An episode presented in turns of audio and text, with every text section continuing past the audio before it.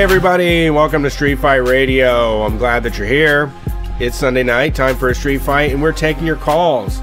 The number to dial is 614 655 3887. Call in, let us know what's going, going on at work, uh, how you're making it through the winter months, um, dare stories, military recruiter stories, anything you like to say. We love to hear from you. We appreciate all of the people that are calling in, listening each week.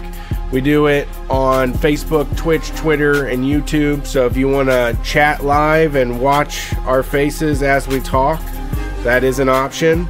Otherwise, find us as a podcast. We're available on Google Play, Apple iTunes, motherfucking Spotify, SoundCloud, all the good stuff. Um, also, we, we just got our capabilities back up to be officially and stably broadcasting on WCRS FM. That's community radio here in Columbus, Ohio. Set your dial to 92.7 or 98.3 if you're inside 270. You can hear the community radio of Columbus. That includes Street Fight and uh, all kinds of other incredible content. Even if you're not here, you can listen to what we do over at WCRSFM.org. There's an incredible amount of interesting programs and content and creators, and it's a great place to uh, get more content to shove in your face. So, for those of you that are new, we are the number one anarcho comedy radio show on any station across the nation. My name is Brett Payne. My co host is Brian Quinby. How are things going, Brian? Okay. Things Okay. are. Brian is in his uh, fucking Olympia, Washington in mood right now, right? Yeah. Yeah. I think I figured it out. He's though. grunge. I think I figured it out though. I think I have it all figured out now. I need to get on tour. You need to be on the road. You're a I- road dog. I just have to I can't appreciate Columbus. unless you've been unless away. I'm gone once a month for 10 days. then I come back and I'm like, I fucking love this place, man. There's so much shit to do. You can fucking do anything. But if I'm not touring and I'm just here for four months, then I'm like, this place fucking sucks and everything sucks and I hate it. So I just got to get back out there. I got to get back on the horse, is what I'm saying. That makes sense. Um, April. In April, I will be out of my funk. I'll be in Florida. Then in May, I'll be in the Northeast. And then in June, who fucking knows? July, the Midwest. August, the South. And then probably the West Coast at some point. You're doing it all wrong, man. These are the times you got to cherish these calms before the storm because once you're once we're in the middle of that, it sucks to like to be scarfing gross food out of styrofoam and having to wake up at 9:45 and grab all of your shit and slam it into a suitcase so that you can leave by 9:59. Yes. Yeah, 1059, though. Most Those of the time. Airbnbs, dog. This They time, the the last time fucked us up so bad. 10 a.m. checkout is unreasonable for me. Bullshit. Yeah, It's that's bullshit. not Airbnb- That's not acceptable. me and Brett are like very we're probably the touring act that uses Airbnb the least because we use hotels 90% of the time.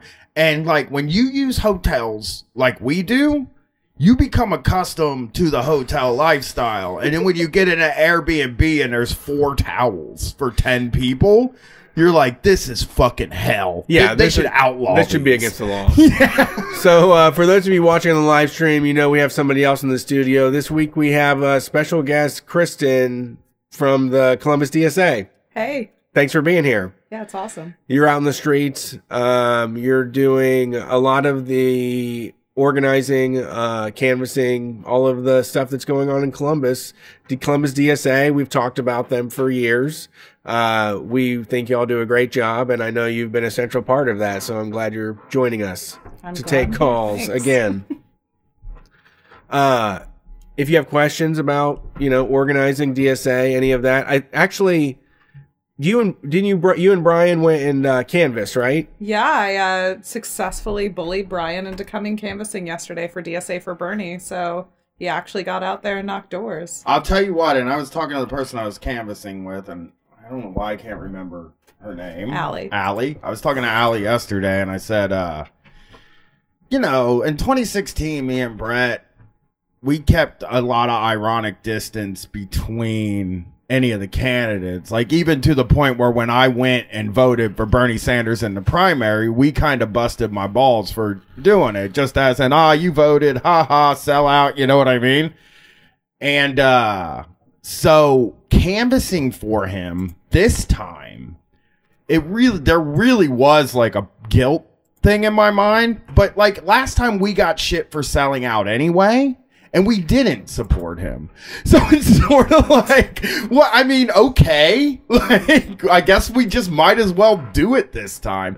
Plus, uh, I've been talking big on this show a lot uh, over the years and said that I would like to at least witness a canvas. And uh, I thought I would go, I wanted to go see one. I felt like this weekend was as good as any. Now, I was not informed that we would be doing uh, Gahanna, Well, which led so much to my anxiety about the whole thing. well, and- but earlier this week, you were in favor of going to a gymnasium to yell about people with politics with people, but you're looking for only willing participants to do battle. Is that what it is? I think like what it is is that like I am good at talking to people from a stage, and that doesn't matter if they like me or if they hate me.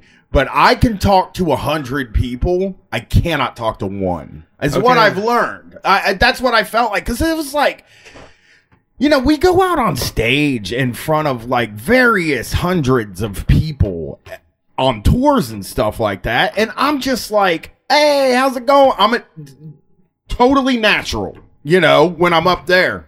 When somebody answers the door after I've just knocked on it, I cannot talk. I can't, I couldn't do it.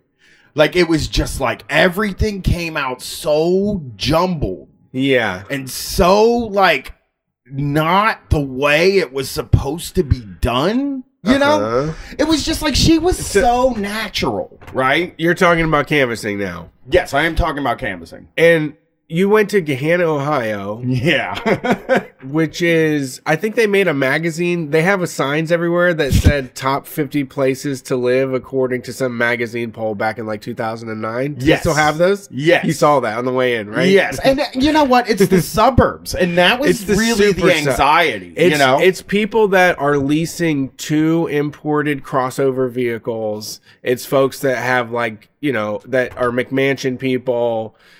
I mean, probably spend a lot of money on like fast food. Oh, Like, yeah. it's just it's typical American suburbs. it's but I think Trump as it gets. I think it's a- in the th- city. it's a good place to go. Yeah. I mean, that is the people that need to be confronted the most because they sit in the suburbs and make up murder fantasies about the city and then vote based upon that. Yeah. They're the ones that are making that con- making those kinds of distinctions. And they don't leave their house. I mean, the, the they don't leave their house. There no one is coming to their no one's come to my door to advocate for any of the shit, you know, any Republican candidates, you know. Right. Like at least like we didn't like I I didn't go out with Brian because I also like went out with a more experienced person. So um my deep dark secret in DSA is that I also get very anxious about canvassing and so I couldn't very well bully Brian into coming without going out myself.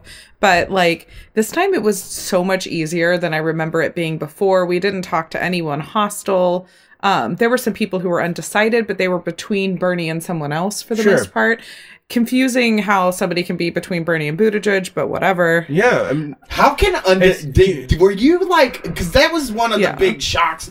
There were a few themes that we had through this thing, right? And one of the shocks was I did meet undecided voters, which I have theorized in the past do not exist. yeah, I you know I um so my my point of view I do I mean I don't try I'm not trying to be too cool for school but I do try to keep a bird's eye view on things. And talking about the previous election, uh, Bernie Sanders was definitely getting railroaded for Hillary Clinton, and that was happening no matter what. And I read people all day s- screaming and caterwauling about how that should have gone this way or that. I feel like this moment in time, there is a lot of momentum, and Trump was enough to get people out of the house, and they there are numbers on the board that are promising. You know, this isn't this isn't just like folks online making up a conspiracy on why he's getting shut down. Obviously, that's going on, but there is also a considerable amount of people that are, uh, you know, on the ground and making the change and do and do you know doing. It's undeniable. That's the thing is is like to for Bu- Buttigieg that guy is all PR campaign. Bernie Sanders is all force of will. But the the thing is, when I see other people looking at this, they still look at it in the PR campaign way. They still don't until I guess until someone comes and knocks on their door and says, "Hey, I'm passionate about Bernie Sanders." To them, these folks are all like characters in a board game. Yes. These these people are all PR campaigned different playing pieces in some giant political game the the skin to skin contact of the amount of people that Bernie has going for him is the thing that is is I think changing is the undeniable factor right. uh, of this this whole campaign. Like that's what's like really draws me to Bernie because I'm very like skeptical of the power of an elected official, especially just one elected official Yeah. to make big change, but like the difference between Bernie and the other candidates, including the other like supposedly progressive candidates, is that he actually brings people into the movement. Like not just to come out and canvass for his campaign, but to actually like there's a reason that people are like all over the country like flocking to DSA to do DSA for Bernie work in addition to just his campaign because they actually want to get involved in like independent movement work and that's kind of shown like to some extent this happened even with AOC. Like we got a big bump of membership after AOC won her primary of like in Columbus, Ohio, people joined DSA, but the people that joined DSA from some sort of electoral thing mostly are like active in other things than electoral stuff. They're active in our, our tenant organizing and our transit riders union organizing in, in our other like actual movement work.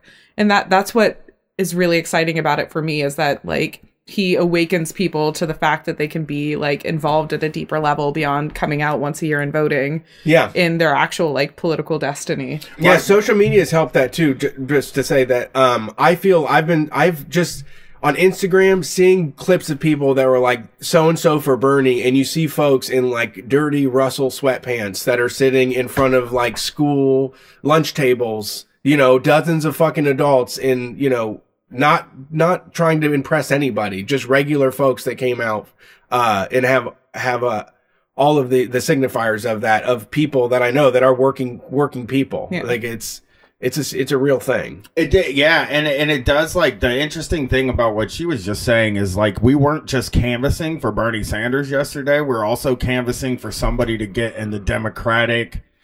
Uh, Shaniqua was Yeah, I can't remember her last name. Stevens. Shaniqua Stevens is uh, part of a tenants union and is also running for. Uh, you you can explain it better than me because I have no idea what she was running for. So basically, it's it's um a program called Rep Your Block. They've done something similar in New York City, um, but it's um a coalition thing that a lot of left and progressive groups in Columbus are doing. And the idea is that because every elected office in Columbus is held by Democrats, that the real fulcrum of power in the city is the Franklin County Democratic Party, and um they are run by a central committee and there's like 120 something um, seats on it that all are in these tiny neighborhood wards. So somebody runs for central committee in each little neighborhood ward.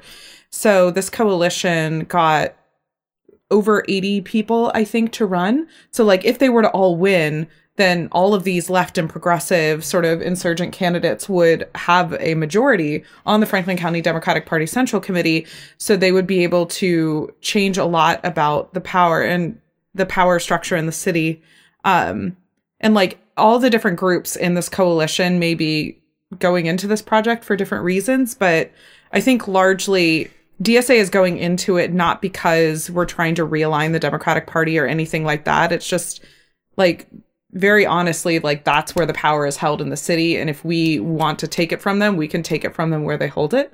Um, you want to go where the momentum is at, right. And, and take it from them in a way that is going to actually like bring like actual constituent representation. Like that's the thing we're going out and we're talking to people is no one knows what central committee is. No one knows who their candidates are.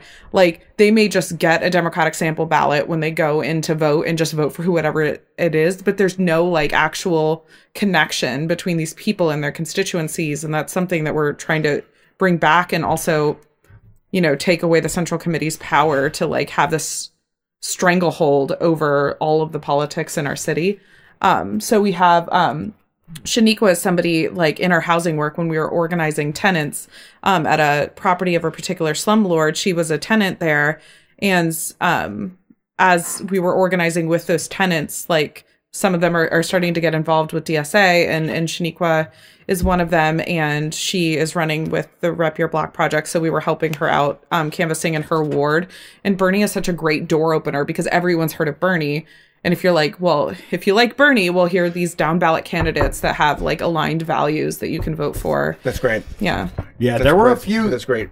There- there were like a few themes that were like really fun to see. First of all, first of all, undecided is the most incredible thing. It's just a phenomenon that I did not believe existed. I thought everybody was decided on the first day of the prime before the first. I basically when your candidate announces you should be decided. There's no reason I don't understand like being like undecided. The other theme is like people feeling guilty because they don't pay attention to the primaries? Was a very strange thing. Like a lot of times you get to the door and you would be like so have you been following the democratic primaries? Do you have somebody you're thinking about voting for? And they're like oh i'm sorry. I'm just not even paying attention to it. I know it's bad. I should. And i'm like don't feel bad for that man. Yeah, that's the other part too. Is when I see some of the insanity online, and then I'm like, say to the cashier, I'm just like, "What do you think about this Democratic primary?" And they're like, "What do you mean?" I'm like, "Thank you, thank. I can go back to normalcy at my house." Yeah. and for you know, and keep keep working on stuff, but not getting caught too caught up in it because no, I mean, most people aren't. So another interesting thing that happened was we went to the store and the guy came out and they were like you know, she was like, "Hey, who are you thinking of voting for in the primary?" And the guy goes, "Uh, uh, uh, Bernie Sanders." And she's like, "Really? What policy positions led you to that?" And he was like, "Oh, none of them. I don't like any of his policies." But he seems like an honest guy, so I just I feel like I'm gonna vote for him because I like him. That's great. That's great. Okay, I mean that. That's but, who we're dealing. This is this is the electorate. yeah, You're getting into voting. This is these people are not. We, we can't confuse ourselves and think that anyone is doing it the same way that we are. I know. I know. Making the same decision the same way that we would. That was maybe the first time I've ever heard of a Democrat getting the "I'd like to have a beer with them" kind Yeah, of endorsement. yeah. I've never heard that. I've never felt that way, and I've never heard that. Basically, because they run robots all the time. Yeah. So like nobody was gonna want to have a beer with Hillary Clinton, but now it seems like actually when this thing if he's the nominee and this thing's happening over the summer, he's going to be the one that has that advantage. People are going to think that Trump's a dipshit and an asshole and a loser. Pe- people know Bernie Sanders has a chili recipe, yes. Right. yeah.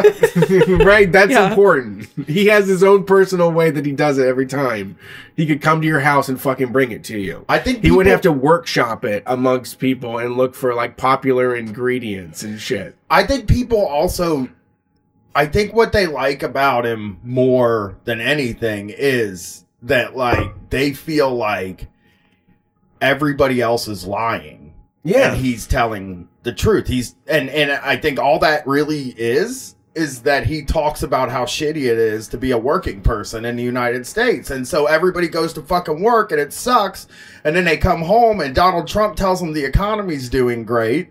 And fucking Democrats are like, how are we going to run? The Dow Jones is up. You know what I mean? yeah, that, I mean that's yeah, that's the thing is the the the Fox News has convinced right wingers that everything is going great, and even if it's not for them, even if their life isn't going well, other people are having very big successes right now. Oil and gas is popping right now, or whoever they think it is. Uh, Can you you know, imagine caring if the economy is going great if you're not doing No. well? Like I can't even imagine somebody being like, "Oh, the economy's going great, but uh I still have to give blood to make my fucking gas payment every month."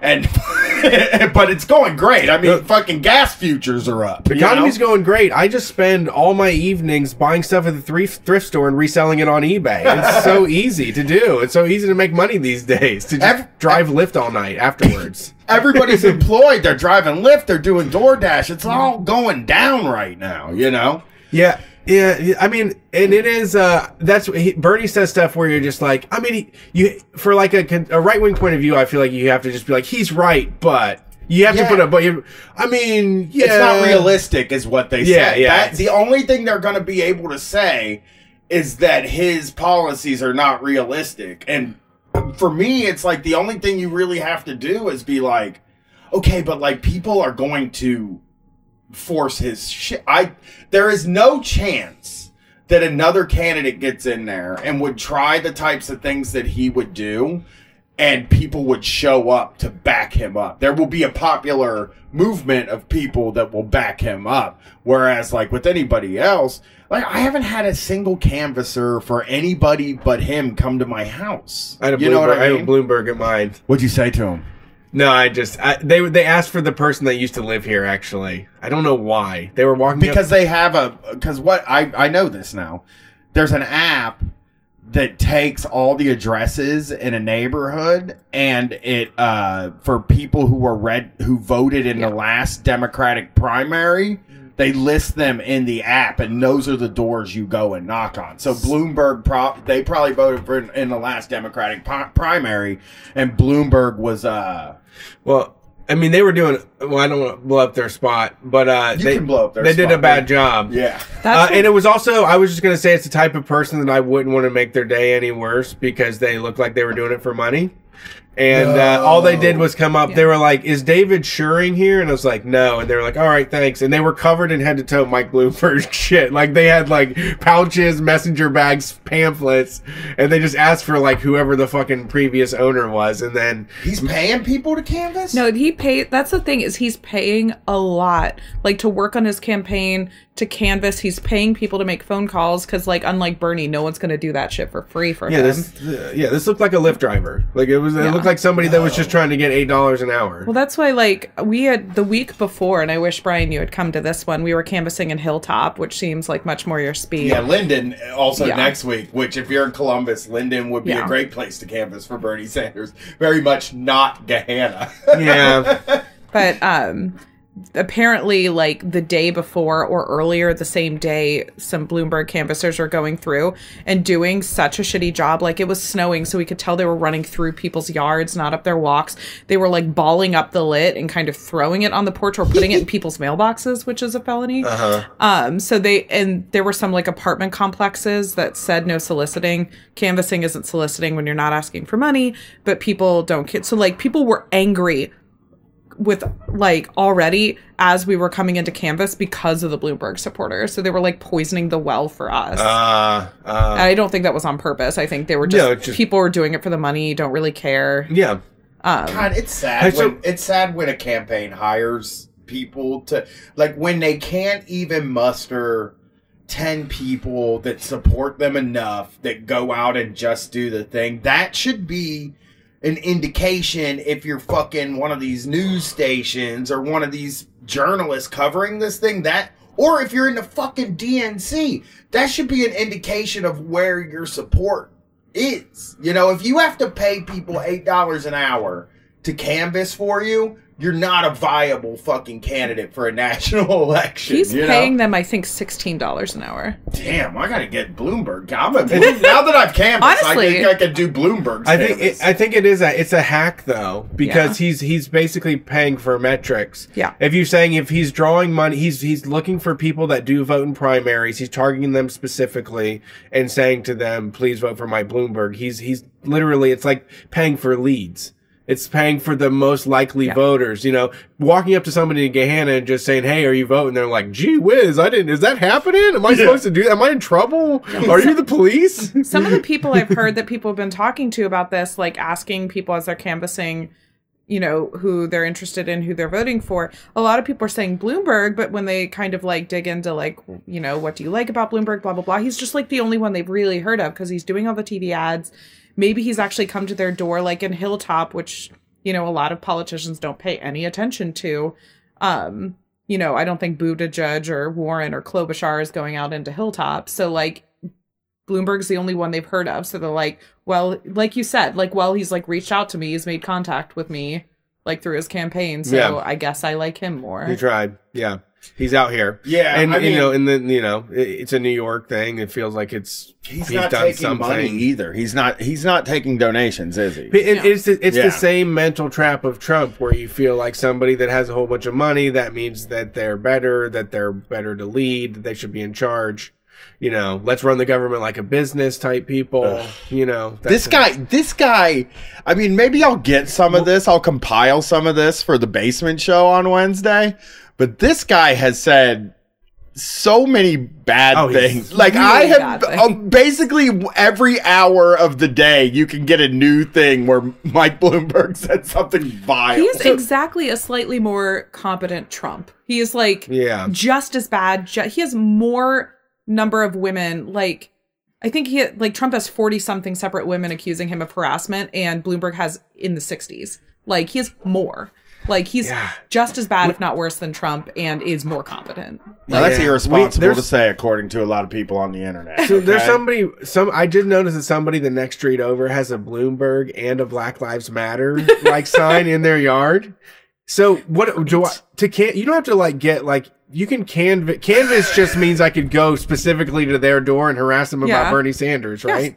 Okay. I'll give you some I'm of the gonna- DSA later. You can blame DSA. I fucking I dare want you to to canvas that door. motherfucker's house. I fucking dare That's you to crazy. knock on that door. That's, It is. get that trash out of here. What kind of neighborhood are we trying to build yeah, you just here? come armed with some of the quotes of things like that he was talking about how he thought um with stop and frisk they were stopping too many white people and not enough people Yeah. Did you see the fucking thing where he was like, uh, oh, you know, if I had my way, we'd cut half the teachers from New York. Like, Yeah. just like, get If rid of you, them. if you take if you have like students in a room or like two classrooms, one with a great teacher and one with like a not so great teacher, what would be better for all those kids is if you took all of them and just put like 60 kids in the classroom with the good teacher instead of split in half. Like literally he thinks like that's his education policy. Like yeah. Which is, you would say that, like, if you did give each teacher 60 students, the amount of one on one time with any student would Yeah. be like none. Yeah. you know? and I you'd burn that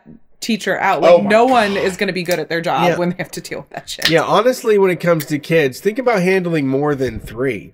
I know. I know. Well, eh. but I ta- I talked about this early on in Street Fight too, because when Glenn was in kindergarten, I, I was talking about we we live in a neighborhood that uh, the school district's very small. There's probably 400 people in the district, not just in the high. Like in a lot of places, that's like who graduate. Yeah. At the What's end the of graduating class there? A hundred. Yeah. Wow. They're like 100 per grade in Grandview. Yeah. Fuck. So they uh so like when she was in kindergarten there were 16 people in her class and uh basically what they did was they had three students come and sit at a table with the teacher while the other ones just silently worked. And they all got one-on-one time with the teacher every single day for like an hour hour and a half. And like those kids are like high achievers. And it just goes to show you that like if maybe you if you did make the classes smaller then the students would do a lot a lot better less people fall through the cracks Well, it's easier to, um, you know, think about that when, like, Bloomberg sent his kid to a school. I think it was like $56,000 a year, the school that his kid went to from like K 12, where the teacher student ratio is six to one. yeah So, yeah, like, for his own kid, he believes in like very few students to a teacher. yeah i mean it's so weird because i look at him i think the democrats i am willing to give democrats some some of the not the party apparatus and stuff i truly am willing to give them a pass on him in in in in the fact that like he does not feel like trump. Like when you look at him and you hear him talk he feels like a democrat. He does not feel like donald trump. It's just when you find out what he's actually saying He's na- he's he naked. is worse He's the naked neoliberal as shit. Yeah. To, I mean, he is like Samantha Bee type, just out loud. I make a lot of money, but I also want to be considered like kind-hearted. Yeah. So I'm a liberal. Right. Yeah. Like it's the nothing that he believes or supports or does indicates that he has any sort of empathy towards anybody else. could you But imagine this he professes like an ideology that says otherwise. Could you imagine this motherfucker being in the general election and standing there at the debate with Donald Trump and saying something like, "Well, I mean, I could outlaw uh, pop if y'all want that to happen." You know? Yeah, Like he wasn't even popular when he was mayor. I know. Like, I know he bought the third term, right? Like Yeah. that's the the conventional wisdom is that he just bought the third term. He's just like, I'll just fucking buy it, and and like uh, he really was everything that people hate about. He was like all of the stereotypes about what a liberal is when he was the mayor of New York. He was he was outlawing, you know. Uh, sugary drinks and stuff like that. And it's like, no, motherfuckers just want to drink Mountain Dew before they go to their shitty fucking job in the morning. Leave them the hell alone. You know? Yeah. right. What would my dad do if he couldn't drink a bottle of Mountain Dew in the morning before work? Yeah. Uh, no. No, you have to have um your you have to have your morning drink imported from Ethiopia. you can't make it right here. never think about I've never even considered that, but you're totally right. They would rather you have beans flown across the world than you to just go get a Mountain Dew in the morning and be a responsible adult that doesn't drink 27 of them in a day. Like, you know what, man? I'm fine. Why I'm like a perfectly fine person, and I drank a 12 pack of Mountain Dew a day instead of water when I was 19 years old. Sure. I fucking can't. I, I didn't start drinking water till me and Katie were together for like three years, and then one time I was like, "Can I get a drink of your water?" And I took a drink, and I was like, "Damn, I should try water." Damn, that's, ooh, that's that's smacks. well, it was just like, "Oh, I'm not thirsty anymore." You know, it's like you would you I would be playing. quenched. yeah, I'm actually quenched. I'd be out there playing basketball with two cans of Mountain Dew next to the court. Just ugh. why isn't this fucking working? like, why am I always thirsty? God damn it! yeah, water quenches that thirst, but they can't do advertisement for water, right? Well, Nestle can. They, Shit, they anybody can, Can advertise water, dude. I know it's just not. It's just not. It's just uh There's no. There's no water lobby. They're trying to. I mean, you Yeah, you never see ads for for seltzer. Oh yes. Remember Hungry for Life, Thirsty for Naya? no, I for don't. Life, Thirsty for Naya. Oh, listen, look at Mr. Didn't watch MTV in the early 2000s. Sorry. It was like a commercial for bottled water, and it would be like, Hungry for Life, Thirsty for Naya. And they would play like a, a seal song behind it. It was like seal. It was like, a pure real. mood shit. Yeah, it was like a seal energy to the commercial, and it was like, just get yourself some of that Naya water. We're never gonna survive unless we get a little Naya. The thing about me, the thing about the shittiest thing in the world about me and water is that like I fall for every single one of the fancy waters. Like you don't. You, but you never got into Voss. Why don't you crack Voss? I drink Voss seltzer water. It's like four dollars a piece, dude. With, like, it's the the, glass most wasteful bottle? way to Yeah. drink. Yeah. I drink Voss seltzer water You do? sometimes if I'm feeling it. Like I'll just see the big Voss glass and I'm like, oh. But I'll if you fucking tell me you put like extra ions in it or something, I'm like, I'll drink it and I'll be like, damn, I feel like my ions are moving around. I'll be honest. Whenever this we, water. when we are on tour, if we go and stop at a gas station, I only buy Fiji water. That's true. That's the only water I'll drink. It's the softest water that there is. It's the silkiest water on the market. Somebody, I mean, it's been tested two thousand times that none of the waters are different. Disagree. But every Talk time to I drink Dr. them, I think they're different. No, I Talk to. Dr. Michio Kaku about the genetic makeup of water. They all have a different fucking DNA. Every single drop of water is different from another. It's like fucking snowflakes, dude. But you can't control that. Yeah, you can. You know what I mean? Like That Dasani Fiji- isn't like Dasani and Fiji aren't like functionally different. They all they probably both come the, from the same thing. well, one of them I spit out, and one of them I don't. So there is a difference. I drink Dasani. One of, I, It's want, just I would that never. square bottle just makes it taste so pure. I think it's soft. Can Something I ask about you it two is some- softer. Can I ask you two something very serious Yes. right now? It's a, Ver- this is serious. Okay. Okay. Did you know that Evian spelled backwards is naive? God damn it, Brian. who's been on Evian? Who was ever on Evian? famous people. Famous That people was like famous libs. Back They in the would be- 90s, that's Tim, back Tim- when- Tim Robbins and Susan Sarandon were drinking. No, It is a real thing they sell at Sephora is like Evian like facial spray. It's just water in a spray can. That is Okay. that is back when you would be like these fucking liberals drinking their cappuccinos and their Evian water, Yeah. and that was like a thing that you would say to slam liberals. it was like a, they drink cappuccino. Okay, uh, Starbucks killed that though. Unfortunately, that guy's not running for president anymore, which I really miss him. Denis Leary? Howard Kurtz. No, Uh, the um, CEO of him? Starbucks. Remember when he was Oh, like, "I think I'm going to He run got for bullied president"? off the internet. Yeah, in he- his presidential campaign. There's too many. He has too many ex-employees that are like, "Nah, get the fuck out of here." I would never vote for Starbucks, dude. He was the best because he came out and he was like, "I think I'm going to run for president," and I'll bet you somebody ran up outside of his house and started booing him as soon as he thought about it. He about. probably it. smashed an egg on his head. People hated him so much; it was Yeah. so funny. It's quick. It That was, was so easy to bully him. I wish it would happen to Bloomberg. I Yeah. really wish that. It's that was weird the that Bloomberg people are pivoting into uh, an okay with it. Maybe just because they're getting paid. Man, rest in peace. Uh, some of my favorite Instagram memers got taken down in those Mike because Bloomberg he's paying DMs. influencers. I know, but but like $150, like guess that looks not great, sorry. yeah. I mean, I'm not like uh I, I know money as a podcaster, as a lazy ass piece of shit that makes enough money, I can let $150 Yeah. slide to not do a Bloomberg. so we're fucking not going to see a street fight for Mike Bloomberg No. 2020. See, Not I have 150 considered like-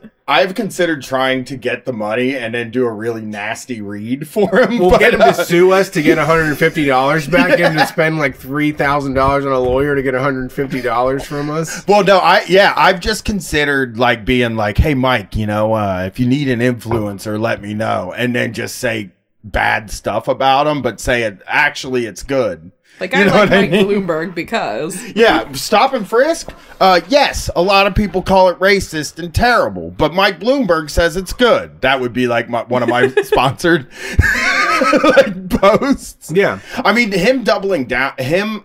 I thought that like you learned everything you needed to learn about like the establishment wing of the Democratic Party when they said, "Oh, he apologized." So, I mean, we ought to like let it slide and took him at his word that he reduced arrests when in fact he increased arrests and frisks. yeah. So, And he continued to defend it when it, I think New York State found it unconstitutional or something happened and he appealed it. Like he did everything he could to make sure that shit stayed in place. yeah. Yeah. We gonna take some calls, Brett? Yeah, let's do it. Give me two sec. Well, I did get correct in the chat. It was Masaru Emoto that uh, that was the one that said that uh, human consciousness has an effect on the molecular structure of water. Well, and let me tell you something, man. Dr. Michio Kaku, He's also good. He has a lot of smart good. one. Isn't he an astronomer? Yeah, well, he does like uh, quantum physics. It's actually shit. called no. He does the quantum physics and shit. oh, Oh, okay. Yeah. Yeah. yeah. Uh, But remember, there's a difference between astronomy and astrology. And, and uh, I- we weren't talking about neither. Dr. Michio Kaku is an astrologist. He's The not real an one. astrologist. Okay. He's not. Okay. The real science. I went to school for a thrall. I took an astrology class in school. No way. Yeah. Yeah. It's about the stars and stuff. Cool. All right. Thanks, Aligning to affect my attitude. thanks for calling Street Fighter. Who are we talking to tonight? Hey, this is uh, Austin in Corbin, Kentucky. How's it going, Austin?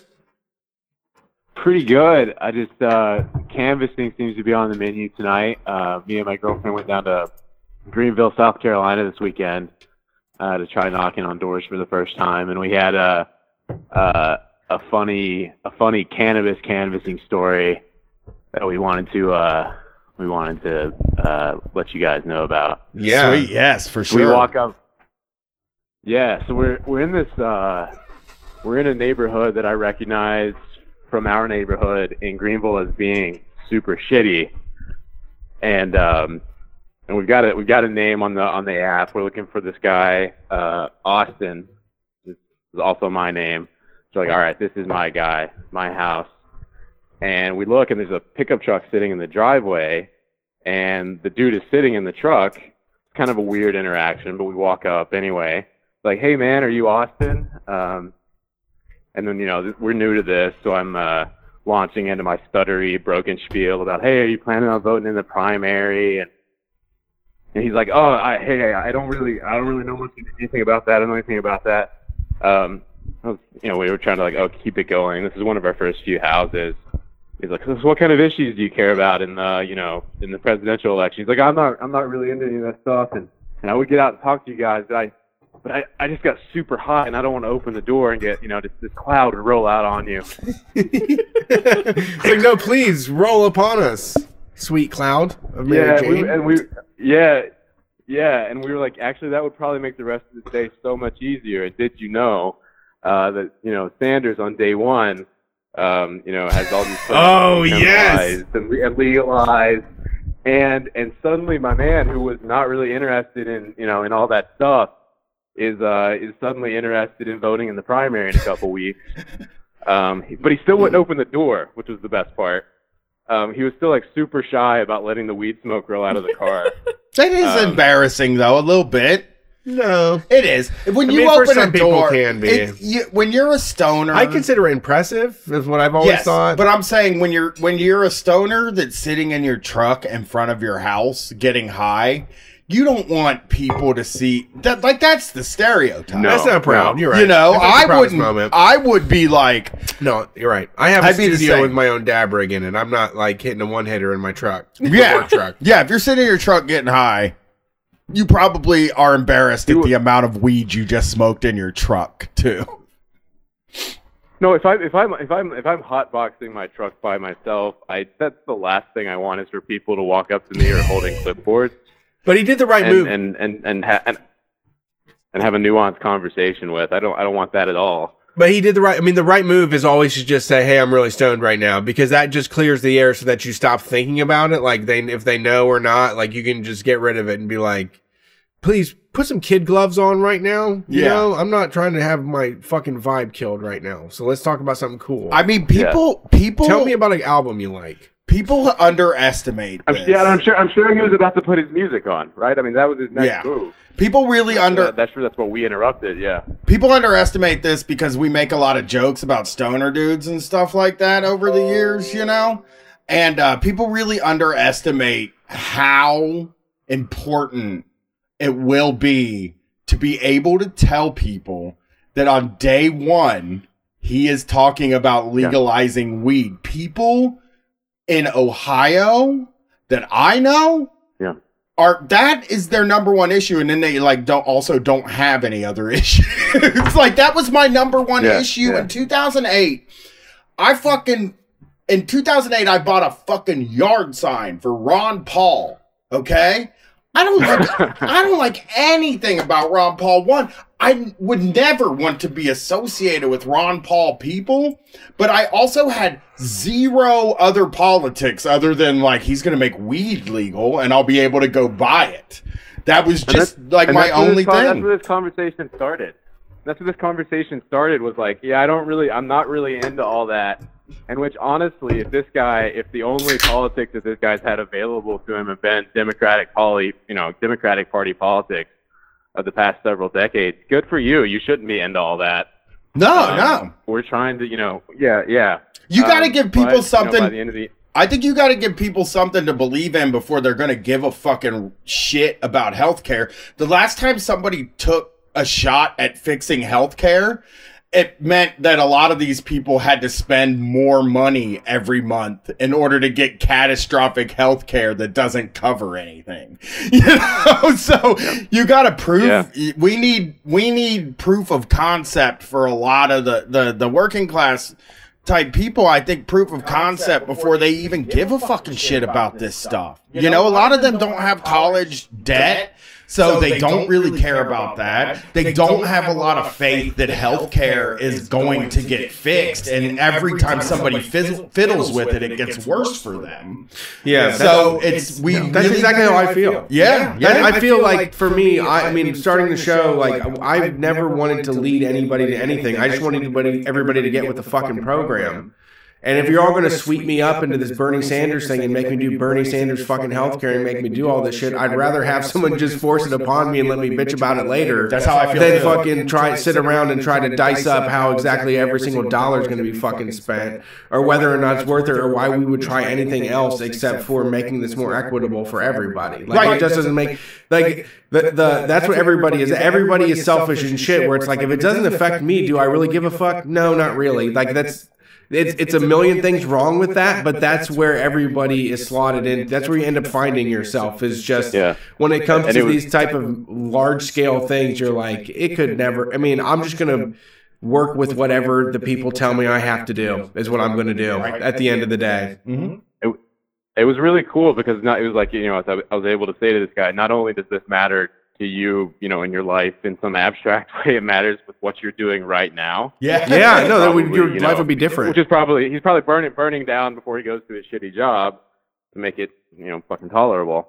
We went up to. I Yeah, I- good. I'll, I'll tell you this: we went up to a house that was Democratic voter, and there was a lifted truck in front of it, and we were both like kind of Yeah. nervous about going up there because you know it's just Bernie's. eh, Okay, this is what I said on the way up there. I was like, look, if this person is actually a Democrat and not voting for Trump, this lifted truck means Bernie to me because that kind of person would be the kind that likes Bernie Sanders. yeah, blow it up. Yeah, but then when we got up closer to the truck, it had a Lana Del Rey sticker on it. I was like, "Oh, this is this will be fucking easy." Yeah.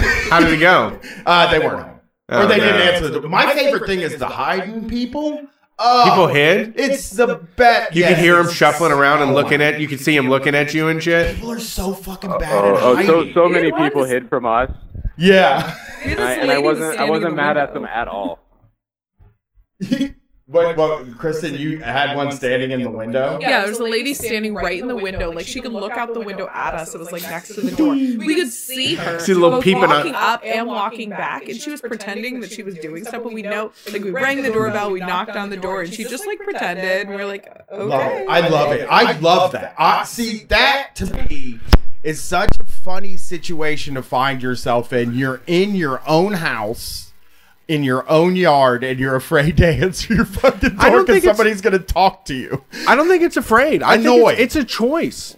I think for me, you are taking the, you're taking it right to their front door. You're going all the way to their front door and saying, "Hey, I want to talk about politics." They know why you're there, or the or not, and they don't want to fucking deal with you. They can pretend like you're gonna not gonna. They can pretend like you're not there and go on with their day. I've ignored people all the fucking time, and I don't give a shit. It was I made a decision. I wasn't afraid of that. I don't think you're It was just like fuck you. I don't have time to talk to you, and I don't give a fuck about what you have to say either. Half the time, it's those people that are trying to sell you like the scam utilities or whatever. respect. Like if I see somebody with a clipboard, I'm like, I'm trying to like look for their shirt or something because I'm like half the time they're for. A, well, actually, nobody politically canvasses me. I've gotten canvassed once in ten years. But, Yeah. Like when so whenever people come to my door, it's always like they're trying to sell me shit. and I'm like, grateful for that. Yeah. I did Or have somebody, a. if somebody comes with a clipboard to my door, they probably I probably forgot to pay my electric bill. That's me too. Wasn't able to pay my electric bill, and probably, the lights are probably about to go off. I had a really great one where we get to this guy's house. We knock on his door. He comes to the door and he's like, "You interrupted my Monopoly game." How nice. A That's- psycho way to answer. No, that's door. great. That's like uh, telemarketers when you used to call and they'd be like, "You interrupted dinner," and it's like, "Okay, well, I've got a great deal for you. It's going to save you money on dinners in the future." So she was like, "We're out here canvassing for Bernie Sanders," and he was like, "You do not want to talk to me about that." And we were like, "All right, dude, later." We just Smart, left. smart. like, no, I, I, I don't think I want to talk to I you. play Monopoly because I enjoy them. Okay. I think a capitalist economy should have Like, I'm really monopolies. this game. It's going very well for me. Yeah, it is probably hard to get into socialism when you're playing Monopoly. I guess you know it's like, oh, you know, I'm trying to buy a boardwalk and park place, and I'm a slumlord on on uh, the purple properties, and Well, I don't was originally invented to like promote like socialism and be anti-corporate that got sanitized when they like made it. Right, you know, people Yeah. though, we're know never gonna see that for what it was supposed to be. No, it, it's exactly like capitalism in the way that we all hate the game. None of nobody ever fucking wins at it, but then we all insist it's like something we should do. Yeah. we have to keep doing. We have to keep playing Monopoly. We have to keep doing America, even though we all get fucked over and we're miserable and complain about it every time we do it. I saw women's Monopoly at, at Walmart not too long. It's at, not women's Monopoly. What does that mean? It's actually more PC. It's called Ms. Monopoly. MS. Ah. okay. That's second wave feminism. Yeah, right? it's some So here's the thing about Ms. Monopoly. She's an independent woman. the difference between Ms. Monopoly and uh, Men Monopoly for Men, the traditional Mis- Mr. game, which is Monopoly? I call it. Yeah, I call it Mr. Monopoly. I yeah, I, I call it Monopoly for Men, Macho Monopoly. Monopoly for men. Yeah, the, the original Monopoly was originally made just for men. Uh, in, in Ms. Monopoly, the women start out with more money than the guys, and you get more when you pass go. And I'm like, I'm sure women love that. I mean, I'm Really makes you think. having advantages in in the game so that when they win, you can just say you had it. No, we got even now. That that'll solve it. Uh, well, it's just funny because, like, if my wife won Ms. Monopoly playing against me, I'd be like, you didn't fucking win. You know? You didn't win. What's up? Oh, great. There's echo. I mean, I know what it is, but I can't really fix it. Uh, All right, What's the echo? What Is it? Is, it's fine. Okay. I think what's going on, right, is uh, one of the mic, which is maybe like a condenser mic or something. That's because the two mics are plugged into the Two same mics. thing. One of them needs power, and the other one doesn't need power. And it's Oh. It's about power. guys. Hey, thanks Thanks for for calling calling in, in. man. Yeah, I appreciate it. It's, all about power mostly, you know. The- For people that are wondering what the echo's from, Jason knows now, and it's power. Power structure. Everything just revolves around power. Power structures. It's like I say that word a lot. to Sound So- smart. What was the biggest fuck up that you had that will probably like wake you up in the middle of the night, or that you'll just think of and make your like scalp sweat? I think that like the reason I will not canvas again, and now I have promised that I will raise money this this election cycle. I promise people I will raise money for the campaign. No problem doing it. I'll stand on a stage and tell people to donate. I'll donate money, right? But the reason I won't is because the first door I went to, I rung the doorbell. The guy came to the door, and I was I had a script of something I was supposed to say, and what I said was, "Hi, we're um, hey, we're canvassing for Bernie," and then the guy was like, "Okay," and then I had to be bailed out, and I was like, "You know what? This You is pulled the ripcord. yeah, I could I couldn't do It's it. It's a training mission. That happens. you know what I don't want to do? No, there's Hey. more to it than that, though. There's Bernie. there, that's basically what I did. I walked up and was like doing that tap you on the shoulder, burning. Yeah. Yeah. Uh huh. Uh-huh. What is that? What is that roused up in you? Yeah, but any, but anyway, the other part about it that I I don't think I can do it, and that I don't think I'm good at it for, is that when they do answer your question, the follow up questions made me deeply uncomfortable every single time. Like I just couldn't do it because they answer who they're leaning towards, right? And most of the time it's old people, and they say that I'm not going to tell you who I'm voting for, which is so weird. like the weirdest thing in the world. But anyway, he they ask you who you're going to vote for, and then uh, after that you say what issues matter to you, and that part right there to me is like I'm uncomfortable asking that question. You don't want to hear what people. You don't, you don't want to know what people think, like what matters to them. I just don't think people care about any issues. I don't think presidential elections are even about issues anymore. I feel you know? like, from my point of view, I always wince when I talk to regular people because they're all so fucking conservative. they say racist. like stuff, you too. never meet like a you never meet a randomly radical person. You have to like you have to Well- seek them out. It's hard to find somebody that just is uh, you know uh, can get with it. There's so many people like that just say weird shit. I found that there's a lot of like center left people who consider themselves socialists, but like They don't they don't have it, believe they any like of the, principles of classist stuff, socialism. right? they just like saying They're I'm a socialist. Give those fucking pathetic scrubs some money. I'm a socialist. Yeah, right? yeah, they like welfare. They're like, I like means like tested welfare. welfare's tight. I do like that. Libraries. I do.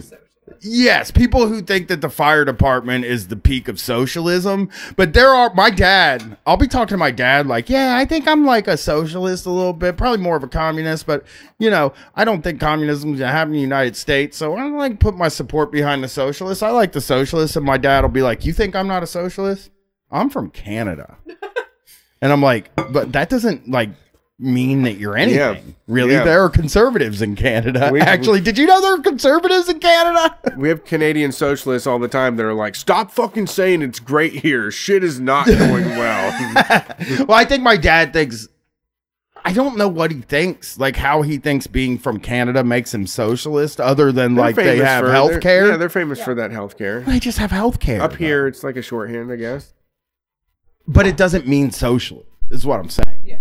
You know, No, the healthcare is socialism. a lot of hosers up there that don't like the healthcare. Yeah, I mean, I guess in my upbringing, I feel like there are a lot of people up there that don't, or they're I guess there are a lot of people up there that would vote to cut the health care. Oh, for sure. yeah, saying. you could definitely convince people to do that. Yeah, because you're right, dude. I think people are, and this isn't a natural state at all, but I do think people, regular ass people that don't pay attention to politics and stuff like that, now, I think that their politics would be left if they had seen an example of a leftist, but I do think that they trend towards conservatives because when you do talk to people that i mean people will tell you the wildest shit sometimes like i've had just people tell me like i think women shouldn't go to work i've had people telling me all kinds of shit and you're like why do you believe this you know yeah. I've had people at jobs tell me I don't vote, and I'm like, "Oh, really? You don't vote?" She's like, "Yeah, I don't want to register." And I said, "Why?" And she was like, "Because then you got to go to jury duty." And I'm like, "I've never been to jury duty." yeah, I don't think. you know what I mean? Like people just believe wacky shit because the news in this country It's not serious. is the least serious. I don't Yeah. think it's serious anywhere, but I can say just from watching it here, no. It's a funny show that comes on TV that is either going to make you laugh because somebody said something stupid or mad because somebody said something racist. Yeah. Yeah. All right. What's your next caller? Let's get a call on. Thanks for calling Street Fight. Who are we talking to? Hello? Is it Oh, a skeleton? no. No, it's not Oh, a skeleton. It was a bad click. What's up? up? What's up? Hey, what's Hey, up? Who's hey. Hey, it's Jeff from New Orleans. Howdy. Thanks, bu- thanks for calling in. You don't hear me? I hear you. We can hear you. Can you hear us? I can hear y'all. Y'all sound beautiful. Oh, you do too, actually. I'm going to tell you, you have a beautiful voice. It's It's, very deep. You should do a podcast. Actually, I- you well, I know, have He one does. go on he does. HIV, Yeah. LP. Uh, good called Good Morning Comrade. Eminent Oh, Prof. it's, Eminent it's Scott. Okay. Uh, you should also be applying to be. Here's a que- Here's something I think for you. You should apply to be the Mhm. voice on movie trailers. Okay, cool. Yeah. Well, how, where do I apply for that? Do you know? Who do I send that to? I don't know, but that Craigslist has that job. you have a deep voice, is what I'm trying to say. You don't sound like me and Brett, who sound like uh uh Ohio hillbillies. Really? Is Hay seeds. hayseeds. You you do have like a oh hello I'm uh hey comrades how's it Y'all going? sound okay. okay? Y'all sound all right. All we right, have, what's we up? have a different setup, Jeff. what? well, I'm talking into a mic that I hold now, and I am a lounging. Let me tell you, I don't know. I don't know if people on the stream can even see me. I want, I want Brian to know this is the same Jeff that drove us all the way to Kaiju Big Battel at midnight in uh, Lafayette, Louisiana, or wherever the fuck that place We is. went. What was it was it? from Jefferson. Ken, it was from Kennard back to uh like basically the ninth ward. I mean, so it was probably like a twenty. yeah, bad. it was awful. Yeah, Yeah, absolutely. Yeah, it was my pleasure. It, it was great to see you guys, and I can't wait to see y'all again in New Orleans. Oh, we're never coming back though. That's the problem. we gotta go with Tom, man. We gotta go with Tom. I know. Uh, look, Terrence too, because me, Terrence cuts loose. Terrence is bundled up, Terrence is nuts, but he's a good sport. He's one of those guys that when it is time to get down, he doesn't make it weird. He's like, "All right, I'm in. Like, I'll, I will fucking, you know, do something outrageous." I know I always say we're not doing New Orleans, but here's what I think. And and this is just a guess. And this isn't planned out or anything, but I'm fairly certain we're taking all the boys with us for the conventions. And the s- RNC is in the south, and that is a time that I can see us hitting New Orleans Mm, maybe we should do it. Where? with the no, boys. currency. The RNC's in Charlotte, where Ric Flair's Damn, from. we might. Be, I mean, that's a long drive, but we might be able to make that out with GMC. Honestly, I mean, we were talking about doing the uh, RNC, the DNC, and possibly the Libertarian Convention just for yuck. I would do the Libertarian convention. When's that? Oh, absolutely. I, I don't know where it is. I don't know when it is. I want to know all the information as soon as possible, though, because I will definitely go to that just just to just to see it. Because last time, if y'all remember, some guy just like stripped himself down and started like dancing in Yeah. in his underwear or something. if y'all remember that, He started taking Like, his seems like clothes pretty- off. Also, yeah, the place to be is Libertarian Convention. Apparently, that's where the shows happen. that's where uh, Gary Johnson got booed for suggesting people should have driver's licenses. Which I agree. I would have booed the shit out of that motherfucker for Well, something like that. yeah, come on, man. We're trying to fucking. People what do you gonna believe in fiat currency now too? You know Yeah. what's Come going on here? Live your truth.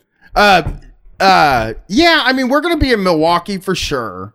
Uh, trying to figure cool. out how Yeah. we're gonna do that now because it, there's no venues. There's fucking no venues this year.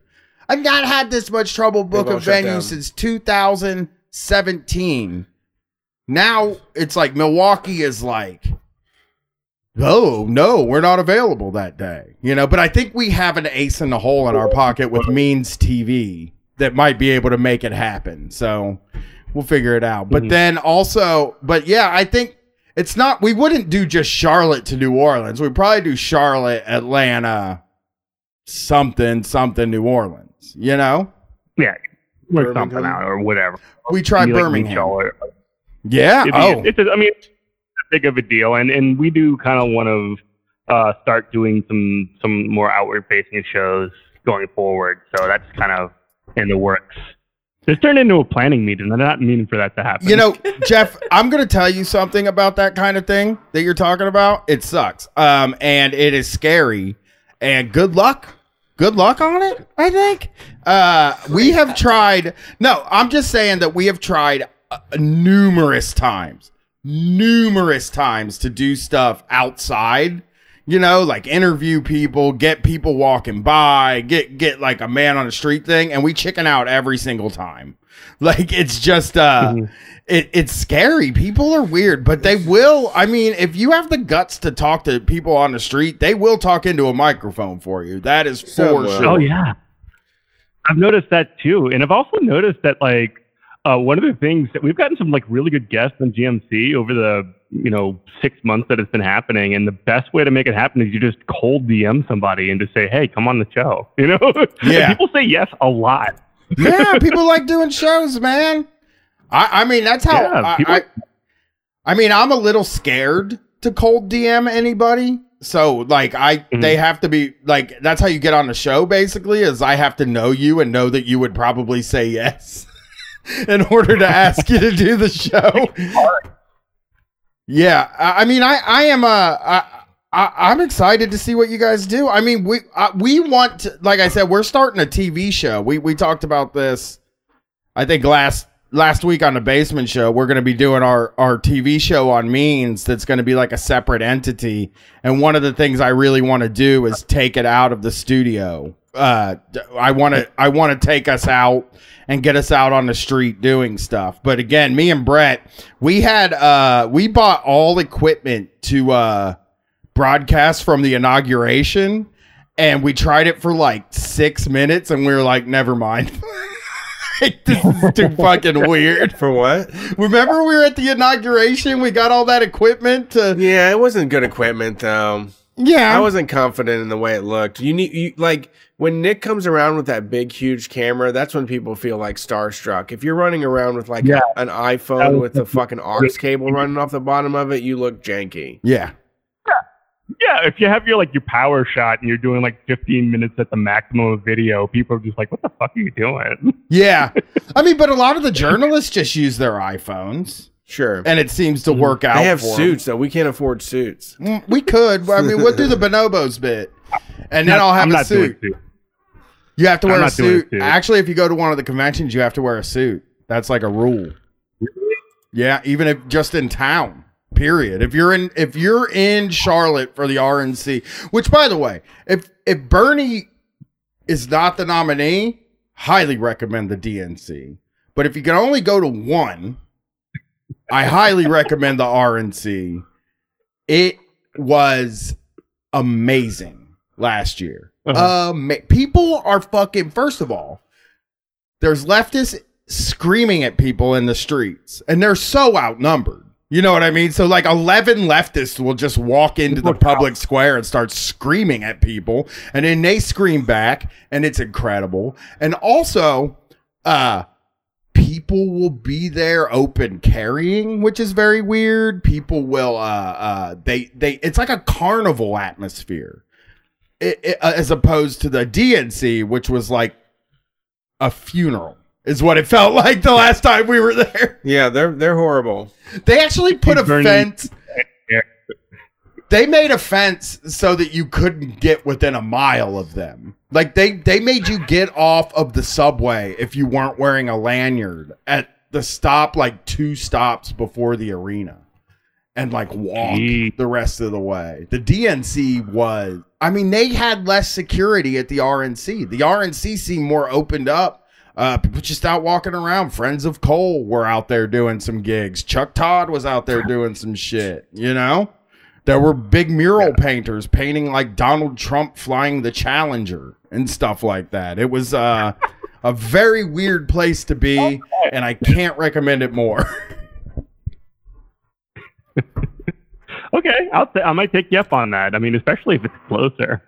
Uh, I mean, I could drive Charlotte, no problem. That's easy. Yeah, I mean the the Milwaukee thing is probably gonna be fun because everybody's gonna be there, but the RNC is just a wacky fucking place, man. It's a wacky convention. They got a wacky candidate, and all the people that are like his big surrogates also very wacky. So there is just Yeah. stuff going on the whole time that is just weird.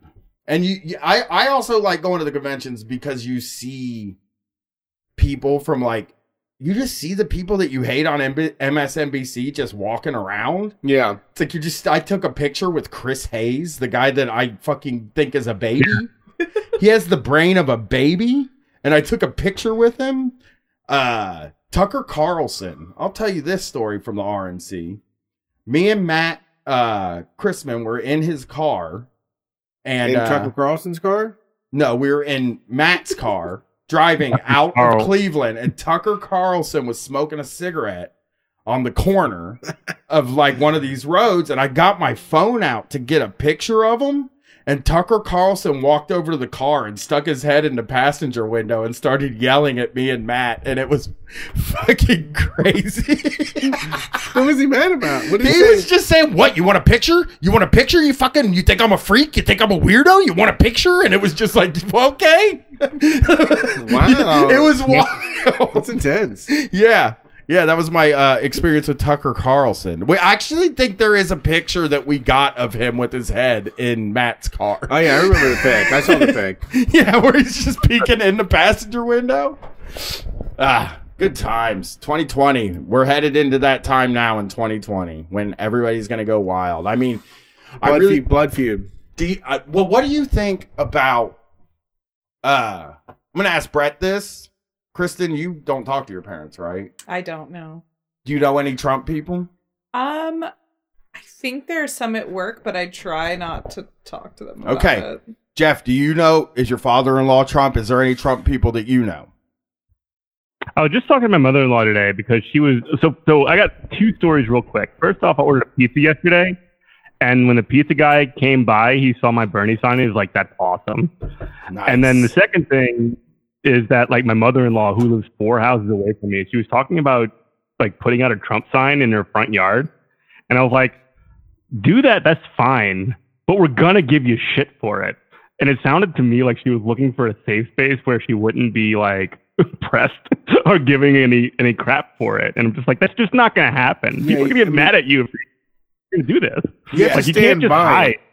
I mean, you can not put a sign out and just live inside your house and support Trump, but if you're going to outwardly put a sign out there, you're just going to deal with the ramifications of that. Yeah, it is a statement, by the way. out there. Uh, Putting a Trump sign out in front of your house now in 2020 really is like a confrontational statement that you're making because here. you do. And and I think the same thing about a Bernie sign. To tell you the truth, in your yard, you're being confrontational, and you should have you should be willing to take whatever the brunt is of that confrontation. I mm-hmm. think you're taking a mm-hmm. strong stand with Trump or Bernie Sanders. I think you're taking a very strong stand and that you should expect confrontation For anybody about that. Michael yeah. Bloomberg, like that person that has a Michael Bloomberg sign in the Black Black Lives Matter. I mean, you are inviting me.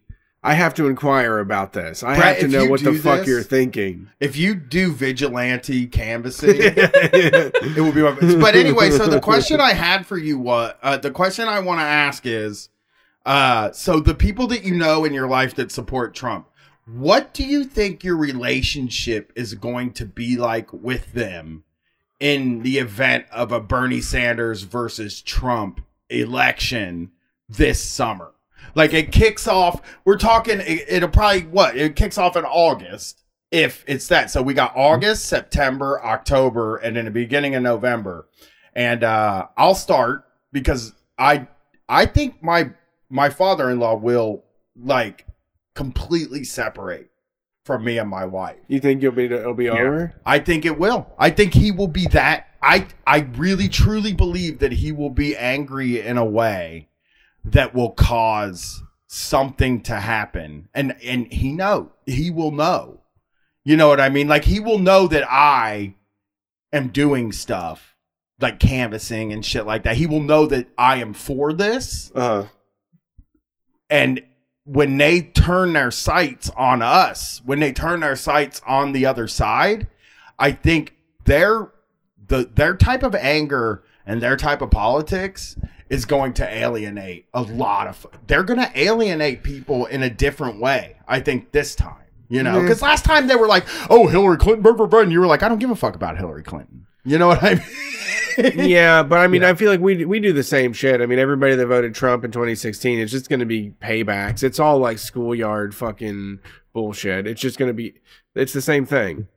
Like how many Trump people, how many people voted Trump that we never spoke to them again, and they're just going to do it back. This seems like a, the perfect circumstance. I feel like they don't have the the ground to really give up on relationships because they don't have any left. Yeah, I mean, just- they've already alienated people so much.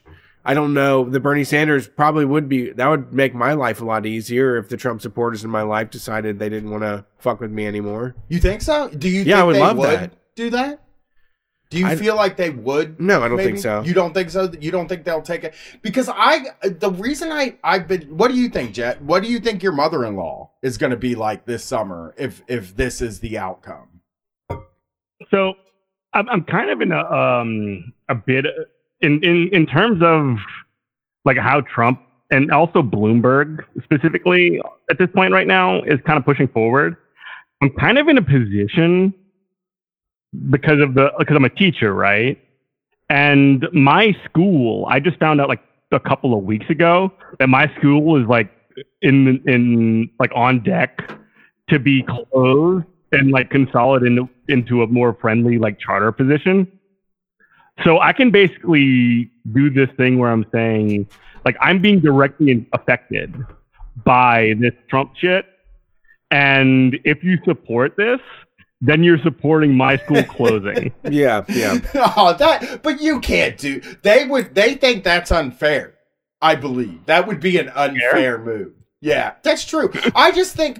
I think that like if it is Ber- if it's anybody versus Trump except for Bernie Sanders, I think everything's fine There's a lot. between Yeah. you and other. I think that if it's Bernie Sanders versus Trump, they will see this as being in the fight of their lives Yes. against communism Yes, yes. is what they will see. And I think that that will change the way that they deal with that will change the way that they look at all of their relationships and anybody that is supporting this guy. You know what I mean? I think maybe if it was just a thing where it's like, well, I, you know, he's the nominee and I'm going to vote for him, I guess. Yeah.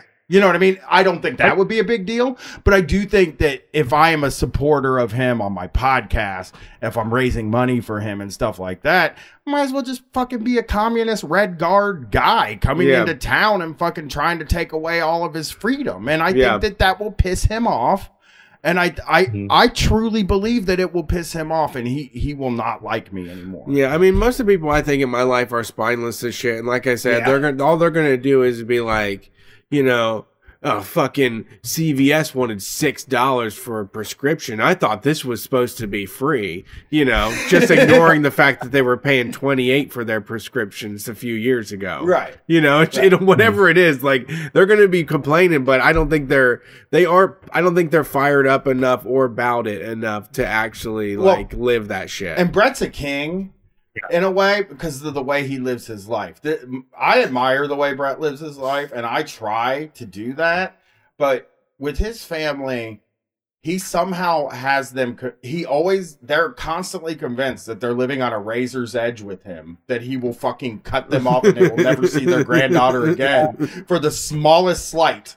And so they just have to walk on eggshells the whole time when they're around him, which I want that kind of fucking life. Everybody wants to debate me. You know what I mean? Yeah. Maybe if I'd had a kid, that would have I worked think a different approach.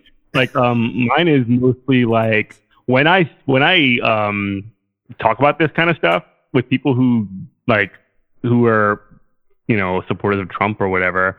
I'll, I'll put it in terms that they can understand, which is essentially that wow, I have like fifty thousand dollars of student loan debt. This guy says he's going to forgive it. I'm going to vote for him. Yeah. You know, this guy said he's not going to attack. Uh, he's not going to. He's going to put a moratorium or a ban on charter schools, and he's going to pay teachers sixty thousand dollars a year. Um, I'm going to support that guy. I'll just make the the kind of common sense, like self-interested argument. Yeah. Even though like Medicare for all I, are other things that I agree with. When I when I have engagements with these folks, I kind of highlight the stuff that makes the most sense in the terms that they understand. Yeah. That's the way I push it forward. I just think there's Yeah, I mean, you're talking to selfish people. Trump people are selfish people. right, and I think they're, and I think or there's if even if they understand it.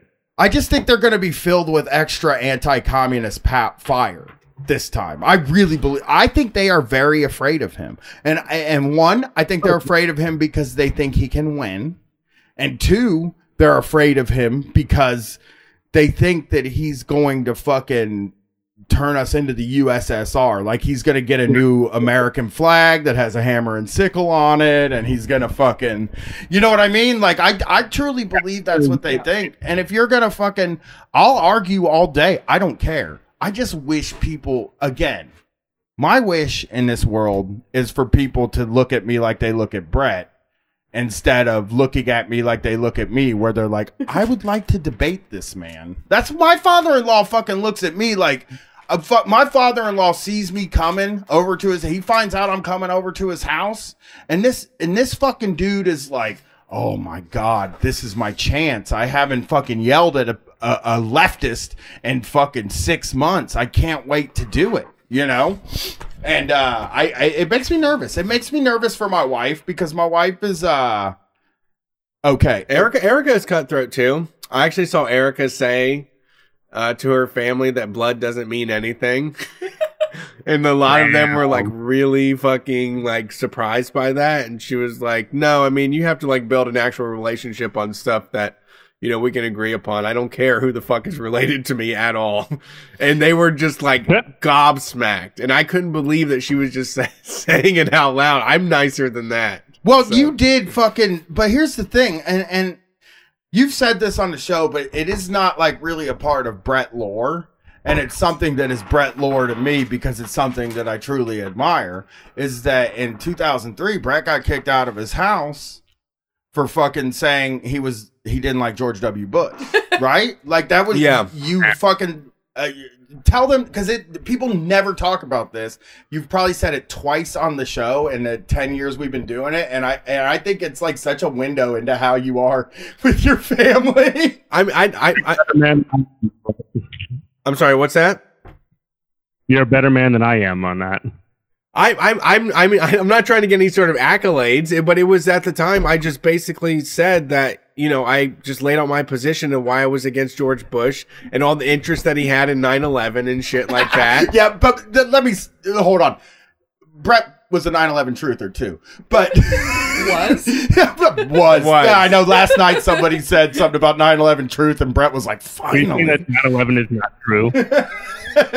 Yeah, I mean, I, I just, I've always pushed it. I just pushed it to the point where, like, I don't know. I, I, I don't want to be suppressed by anybody. I'm always willing to storm out and just walk somewhere. Like, no one can stop me from saying anything because I'll just start walking somewhere. I don't This give a motherfucker fuck. will storm out of the house and he will walk about 15 miles and poop his pants. yeah. if you fucking say something mean to him. Yep, Okay? yep. He will come to my house and sit down and say, I did poop my pants on the way here. but I'm very, I'm glad, I'm so mad at my dad right now. Sometimes you get so worked up you shit your pants. Sometimes you get so mad at your dad, you just take a crap in your pants and walk 17 miles. well, Jeff, thanks for calling. Tell everybody where to find you.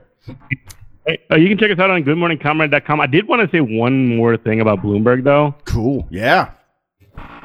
So this uh, week, Randi Weingarten, the president of the American Federation of Teachers, was the teachers union that I'm a member of. Uh, she kind of like when when she was asked about if Bernie Sanders could uh, could like become a pre like like you know beat the Democrats and get the nomination and all that other shit. Um, she just like unpromptedly brought up Bloomberg, and her, and, and she's got this like weird history of of bringing him up or like being sort of like in agreement with him when she's a union leader and all he ever does is spend hundreds and uh, t- uh, tens of millions of dollars against education and like like breaking off workers. And that's so messed up that I think it's important that you know teachers and, and people that are able to hold Randi Weingarten accountable uh, do that. Definitely do that. So keep your eyes out because um, I think there's going to be something coming out in the next couple days taking her sort of like test on that kind of stuff. So, so keep keep keep watch that space, and also you can check out uh, Good Morning Comrade on WHIV LP New Orleans 102.3. Uh, you can get more information at uh, goodmorningcomrade.com. Yes, Thanks. thanks for calling in. Brian, Thanks for calling in, buddy. Brian showed so much growth. He finally didn't laugh at WHIV. I didn't. I was going to mention that I didn't say it too. So. We gotta let somebody else give you credit. You can't give Thank it to you. yourself. But I like to give myself a little bit of pat on the back for mm. being good. All right. Th- thanks for calling, buddy. Yeah. You hug yourself too. I me? I Yeah. give myself. I I do self high You five. just do a self. self high five. Remember that? Yeah, that was hot. That- so DDP, you've seen him on wrestling. Kristen is one of the greatest. We got her into wrestling. Yeah, Kristen, open minded, open minded individual uh, that now watches AEW Dynamite Wrestling every Wednesday with us at Elevator Brewing in Columbus, Ohio. Yeah, Yeah. come out. It rules. The more people that are there, the more fun it is. But yeah, I'm totally into it. I want to tell people like the lash uh for people that watch wrestling, there is a storyline going on between MJF, who is like a rich kid guy, uh rich young guy, and Cody, who is like uh the man we must protect with our lives because he's the greatest man that's ever lived. Uh and uh, MJF kicked him in the nuts and and made him lose a championship match that was very important. So Cody really wanted a, a, a Cody really wanted a, a match with him at this next pay per view, but MJF being a horrible villain, laid out three different stipulations in order for him to get the match. One, he's not allowed to touch Cody, or Cody's not allowed to touch MJF at all until the pay per view. Yep. Two, uh, he had to wrestle in a steel cage against MJF's big, tall man that Wardlow, Bodyguard, Wardlow. terrifying guy. He is very big, and he can jump five and a half feet vertical jump. Wow. I saw Impressive. a video of it today. And then three, Cody had to let them hit him with a belt ten times. Yeah, And- lashings. uh, Ten lashing. lashes on 10 TV. lashes. And we watched the ten lashes, and everybody in the bar was standing up and screaming. The It was thing.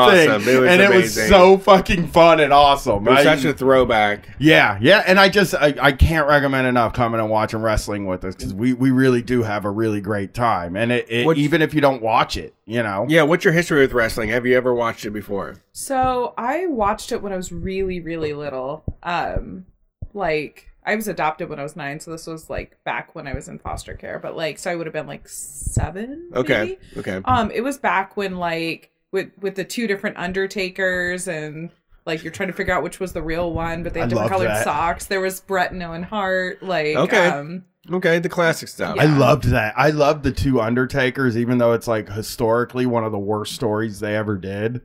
Because, you know, the Undertaker's a big star. The other Undertaker, not so much because he's not the Undertaker. Right. you know what I mean? He's just a random guy dressed like the Undertaker. But that storyline, because of the age I was, yeah.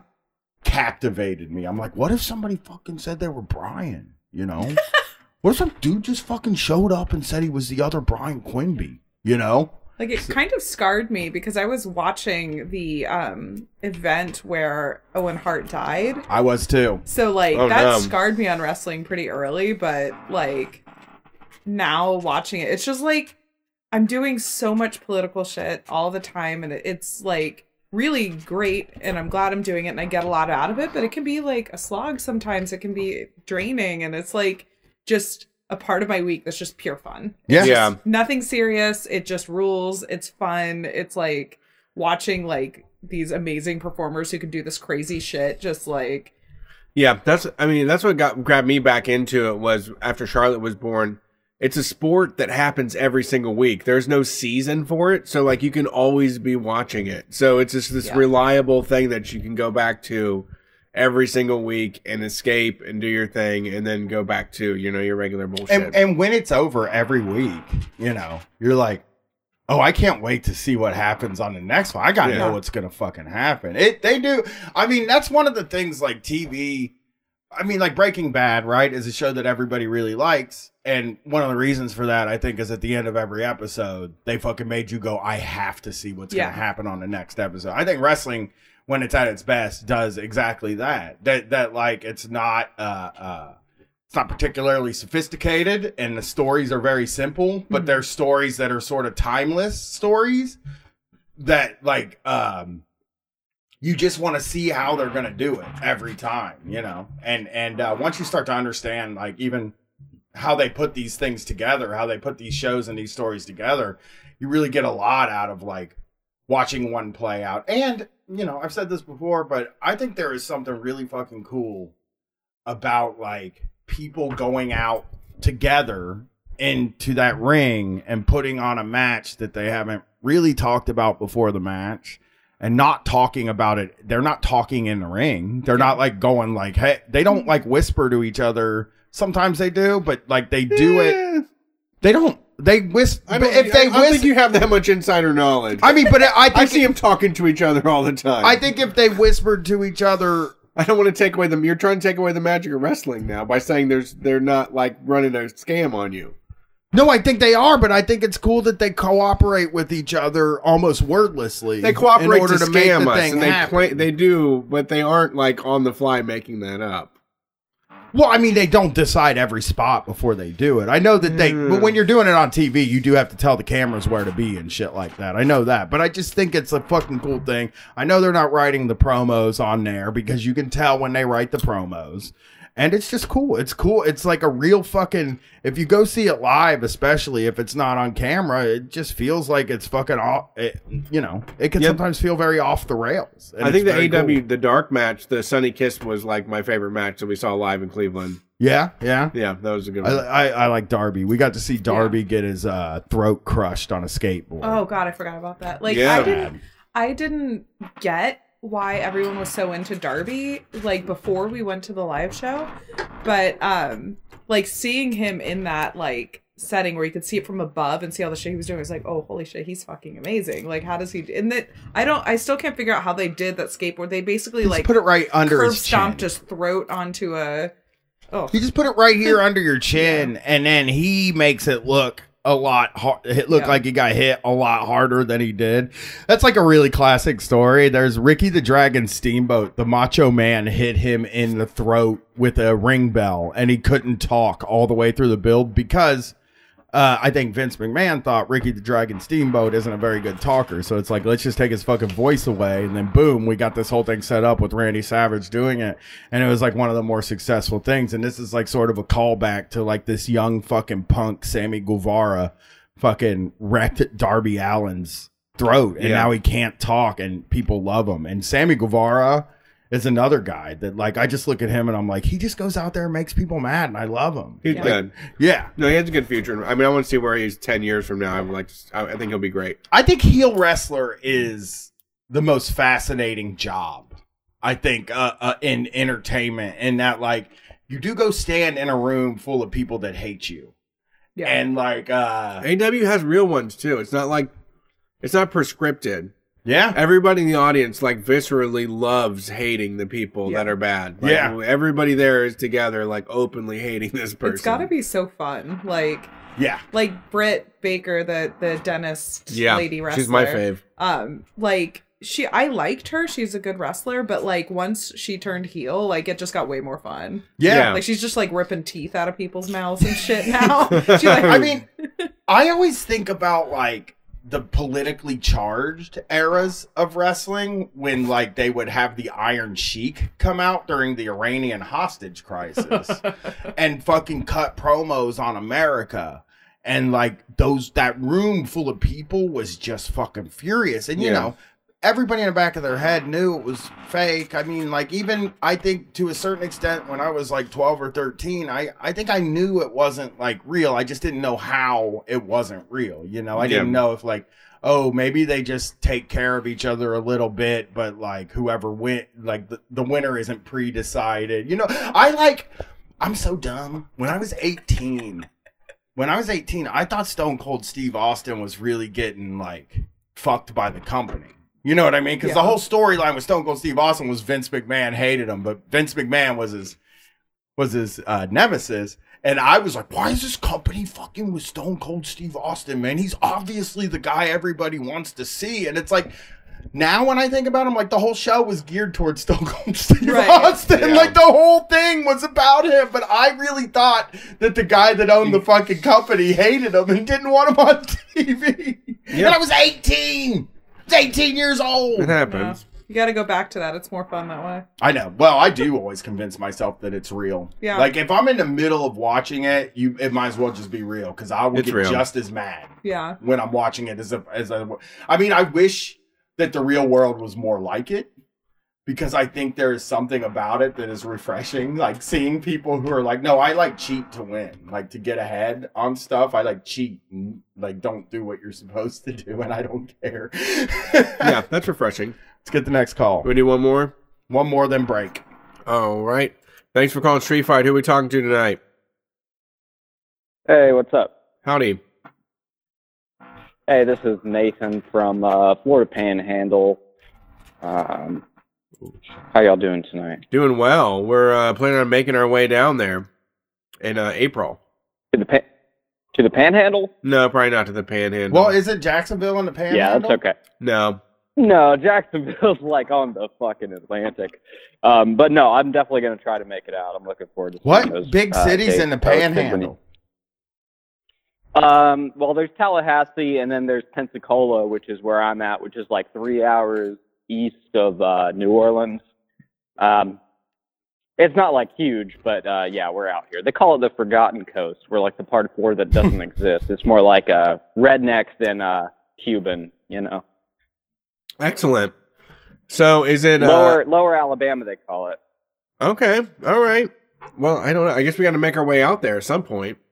Yeah, we'll figure it out. I mean, we're we're down in that part of the country a couple times or later on in the year too. So Yeah, if y'all if y'all got like a Gainesville date, I'm gonna try to come see you in Gainesville for sure. Um, Yeah. that would be sick. But uh, yeah, mention you mentioned Howard Schultz earlier, the Starbucks CEO, and I just want to say fuck Howard Schultz. Fuck Howard Uh, fuck Schultz. that guy. I'm- but don't you wish he Yeah, was I'm still here that- getting yelled at though? yeah, I do. It would be really funny. I would have so many great stories to tell. Like, I mean, the, the minute I decided I fucking hated Howard Schultz, which I went from being like a bootlicker who like read his fucking book and was like really out, all about all the Starbucks shit to like, uh, I don't know, at some point during like the uh, whole fiscal cliff thing in like 2012 or whatever, I was working there and he put out like, um, he used the company to put out this like pledge to civility is what they called it uh, during the fiscal crisis. And it was just like a, a sheet that we had on the table in like the Starbucks lobby that people were supposed to sign. That was like a pledge to civility, whatever the fuck that meant. Um, and the manager was trying to get all of us as employees to like sign it. And I was I was dumb then. I was like a Ron Paul libertarian, Same, you know. But I was still just like, I was I know I know. Hey, that's how it goes in the Florida Panhandle. I mean, I don't know. It was the way to rebel against like the Southern Baptist shit. Was to be a libertarian. Can I- kind of sad. Be Can I real more- quick more say- free? Can I g- real quick say y'all remember the fiscal cliff? Yeah. Those were good times. The fiscal cliff. The fiscal cliff. You remember the fiscal cliff? Yeah. Me and Brett were doing street fight when the fiscal cliff happened, and all we talked about was the fiscal cliff. no understanding of what it was. It's like that other thing we talked That's about. funny. Uh, we we talked about a thing very early on. It was like a bank. the tr- AAA credit rating. The credit rating they got reduced. No, the company in Europe that was like a really bad. It was like a bank company, Uh huh. in Europe and we fucking talked about it for like two weeks, didn't know fucking single thing about it. We just kind of like riffed on the name. And it was so weird. But but yeah, the fiscal cliff was like such innocent times where it was like, uh, hey, you know, we need to worry about this nation's credit rating. Okay. No, that was when we got downgraded, right? Yep. we did. We got downgraded. And, but That was just yeah, to, to everything just changed after that, right?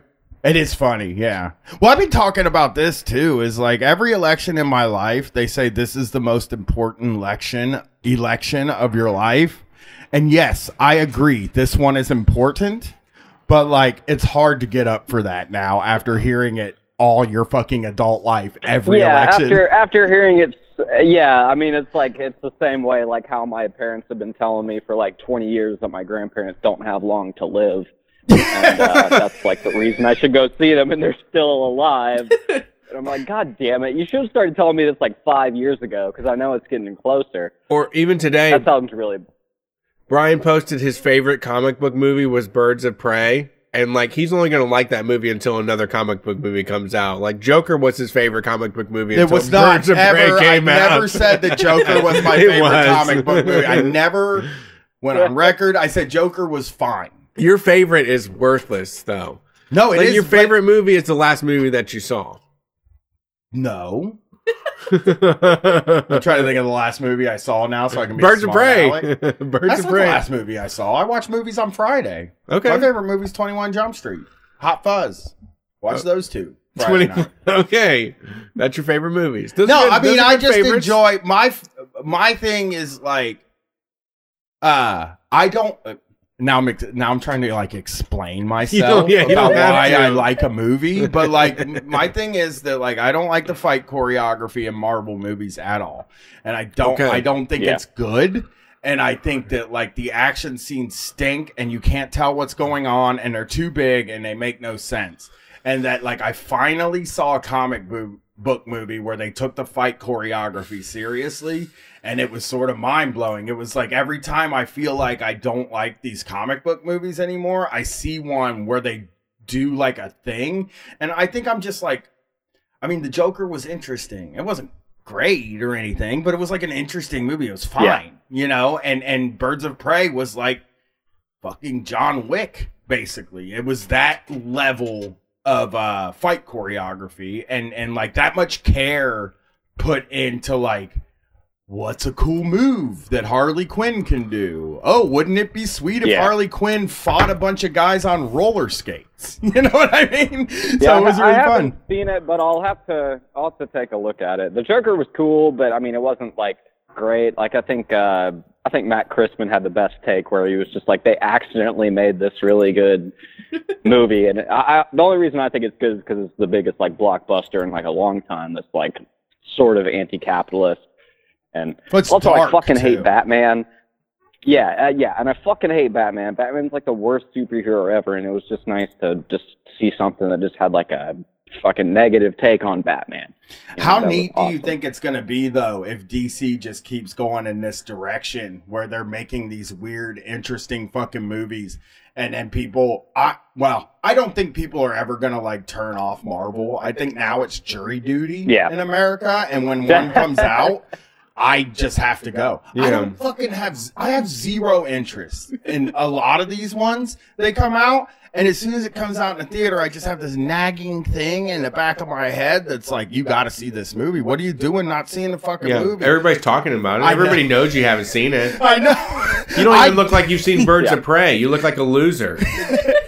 I am like that though, man. be If there's a if DC kept going down that route. I do too. Rated R and interesting, or even rate. It it doesn't. I don't even care if it's rated R. I just think like making them interesting and different is is worth something. But yeah, I uh, Yeah. If I they were rated R, that would be great too. I'm to the point where it's just like if something's not rated R, I just like barely.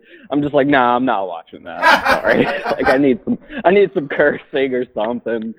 I think like it is, and I think that is a really cool way to think of it. Though, really, is that like it's so hard to see things with adult themes that we're now begging comic book movies to just incorporate some adult themes so we can feel like fucking grown-ups. You know? Because Yeah. so many movies are just Yep. so many of the movies, the big blockbuster movies that come out are like fucking for kids, man. Yeah. You know? They're not making Yeah, Predator, no, I mean, if I know? ever become a dad, I'm gonna be showing my kids like rated R movies, and I wish my dad had showed me rated R movies. I would have been, we would probably be like closer. Or something. But did your dad don't show did your dad not let you watch rated R movies? No, no. I mean, I'm from like a super conservative Christian background. I went to like the oh, biggest private Christian high school in the country, just Nice. about. I mean, to a point where like they like videotaped the classes I was in, and then like sold these tapes to like kids in Korea. Like I ended up like eventually dating this girl from Brazil who had like moved to my town just to like go to this private Christian high school. Oh, really, really wild shit. Yeah, I, my, Um, my how- parents, my parents didn't have any kind of like, they did not care. The on- they cared one time, and uh, Jason will remember this. We watched Porky's and Porky's Two, and we loved Porky's, so we videotaped Porky's. And fucking, we were all so happy that we had Porky's on video. And then we're sitting at dinner, and my goddamn sister says, tells our parents, "Hey, we watched Porky's." No, don't tell them that. Yeah, and so they fucking erased the videos and said you're not allowed to watch Porky's anymore. And I was like, "This fucking sucks, man." Yeah, 80s were bad. Is this, is this your narc sister? Is this your narc sister? No, she just, I think, accidentally said. Okay. I, I don't think. I, Got No, I, she likes drama. She still likes drama, right? I just don't think it was on purpose. I think she was just kind of like, "Hey, guy, hey." Well, no, she was telling. She because they had told us that night because it was double feature Friday on HBO, and my parents always went out to dinner on Friday, so they weren't home. They would go to dinner and a movie, and they would leave us all home. And fucking, they told us before they left the house, "Don't you dare watch Porky's." Do not. I know Porky's is on. Don't watch it. Yeah, that's bullshit. And then as soon as they left, we turned Porky's on and watched watched both of them, man. Recorded them, and then they fucking got rid of the tapes, man. It was so Yeah, that's so bad. But it made me think Porky's was one of my favorite movies until I was Yeah. like 15. It was like, oh, fucking Porky's is cool, man. She almost pulled that guy's dick off. oh my god. Miss Balbricker. Oh, that's a funny name. But All right, uh, well, I know y'all got to get a break break soon, so I'm just gonna get to a story real quick. Cool. All right. Uh, and then do do some plugs, and I'll be done. I just got a, a crazy work story. Um, and I, I'd called in about this uh, small business tyrant like a couple months ago. I don't know. It was a drinking on the job episode. Um, I don't know if y'all remember, but it was a guy who was just like drinking Coronas on the forklift nonstop. that's cool. Um, y- yeah. And uh, so I was working with this guy. It was a winery, and we were also opening like an event space at the time. And I just like ended up like rage quitting this job just because they fired everybody else, and I was the only employee. Um, just like busting my ass nonstop. And uh, so I quit that job in like January of uh, 2019, and uh, didn't hear much from him. Didn't hear anything. And then um, over the summer, I uh, went up to work in uh, Yellowstone National Park for a little while, and um I was fucking like driving through the whole country from Florida to fucking Wyoming, and uh, but I think I was in St. Louis, and someone just tagged me in a Facebook post. This guy had been um, arrested for uh, grooming a 12 year old. No. Um, God damn. Mm-hmm. Yeah, and I mean, he was like conservative Christian, everything. All right, so just Of trigger course. warning, real quick. I'll throw that out there. We got uh, suicide, pedophilia, all that stuff. Ooh. Um, so just a quick content warning. Um, so I was like, oh fuck, that's that's crazy. Um, and he had been arrested, and in Florida, the police were real weird. Like most of it's public record, so they had so much shit on this guy. He had been like grooming this twelve-year-old, and uh, he had been googling stuff like, uh, "What's the youngest state or the state a girl can get married the youngest in?" um, and stuff like can the police see your Snapchat, stuff like that. They had all. That's a weird guy. one. That one. That's a. Yeah, He had a stat. How old was he? he was uh, late fifties. Yeah, the fifty-year-olds thing on Snap. Like we just, it's got to be illegal for them to be on Snapchat. We just got to say it. Yeah, age You know. Yeah, I think, like- fair. yeah, I It's like think- I, I imagine he only made a Snapchat to talk to this twelve-year-old. Right, thirty-year-olds. Once you're thirty, you have to get rid of your Snapchat and turn it in and sign up for Instagram or Facebook. You know, or Twitter. Yeah, I even. I don't care I if you're on Twitter, but Snapchat I'm, Snapchat I'm pretty is just for kids. anti-Snapchat. I think it's a terrible medium. I don't understand it. Um, that's 'cause you're old, But yeah, I agree. We should actually. just ban it. Well, Like- I'm 20. I'm 26, but even at 18, I didn't old, like it. I was just like, I gotta like, I gotta take a picture to send the text. Like, They love that what's shit, up though. with this? You don't know how I many people I get know, really candid pictures of me when my daughter has to send them a text. It's so embarrassing. She sends me some of the worst pictures of like me sitting on the couch with my gut sticking out of my shirt because I'm in my home comfortable. And she's like, click it. Hey, how's it going to somebody? I'm like, motherfucker, man. I got a brand here Yeah. that doesn't ever see my stomach. So this this guy had been like grooming this 12 year old, and uh, I was driving to Yellowstone at the time, and it was really weird because I remember like a weird interaction I'd had with his his uh, daughter, my boss's daughter. Like right before I quit, she like came to the office one day, and I was like her fucking therapist. And so she was just talking to me about how they had gone camping out in like Panama City, and uh, they had gotten this like 12 year old friend of their daughter's like really drunk like on tequila shots and how she felt really bad about this and how like the uh the father my boss had like been beside this like 12 year old girl on like a pull out couch and some shit and how she thought it was Fuck. creepy and like she was like oh like uh he said that they were just talking about corvettes because they both like old cars and i was like that's kind of fucking weird but i didn't like I don't know. I was about to quit, so I wasn't like just super engaged. I was just like, you just say your shit. Like, I'm just gonna listen to you and pretend I care. And uh, that didn't like really stick with me at the time. I was like, yeah, Steve, he's just like a drunk fucking like weird motherfucker, like whatever. Like he might be talking about Corvettes. But I remember that when he when I saw the arrest report and I fucking on my way to Yellowstone, I like called you know the prosecutors and stuff, and I had to go through some huge like hurdles just to even talk to a prosecutor. I think I made like four or five phone calls and it took like three weeks and I was already in Yellowstone by the time a prosecutor actually called me back and I told them all this stuff. Um and uh then as I was about to leave Yellowstone like in October, someone else just tagged me in something that uh an inmate had died in our local jail of like a hanging and this is like right after the Epstein shit and uh, he had hung himself in jail. He he fucking killed himself in jail. Uh, this guy I had been working for, my small business tyrant. So uh, that's kind of good, I guess. Hey, man, I guess I'm he for it. Stayed alive. Well, I mean, for yeah, me, it's like that I, I mean, this is this is the. T- I mean, anybody can be a small business tyrant. It's not.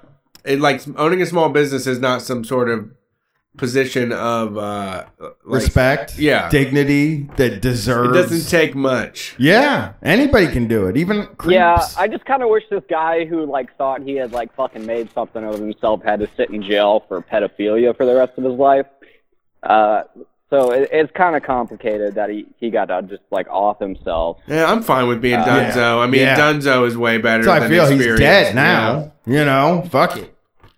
That's how I always feel. I'm like, if they, if you know, if that happens, then I mean, whatever. You know, they didn't get to continue. But You know, Yeah, exactly. But I got I got some weird final uh, revenge. So when I was working in this place, uh, we were starting up an event space, and I mean it was real like scattershot. Like uh, you know, we were like buying shit for the event space all the time, and it was a huge space, and most of it we just like bought off Amazon. And at some point, he just gave me his fucking credit card.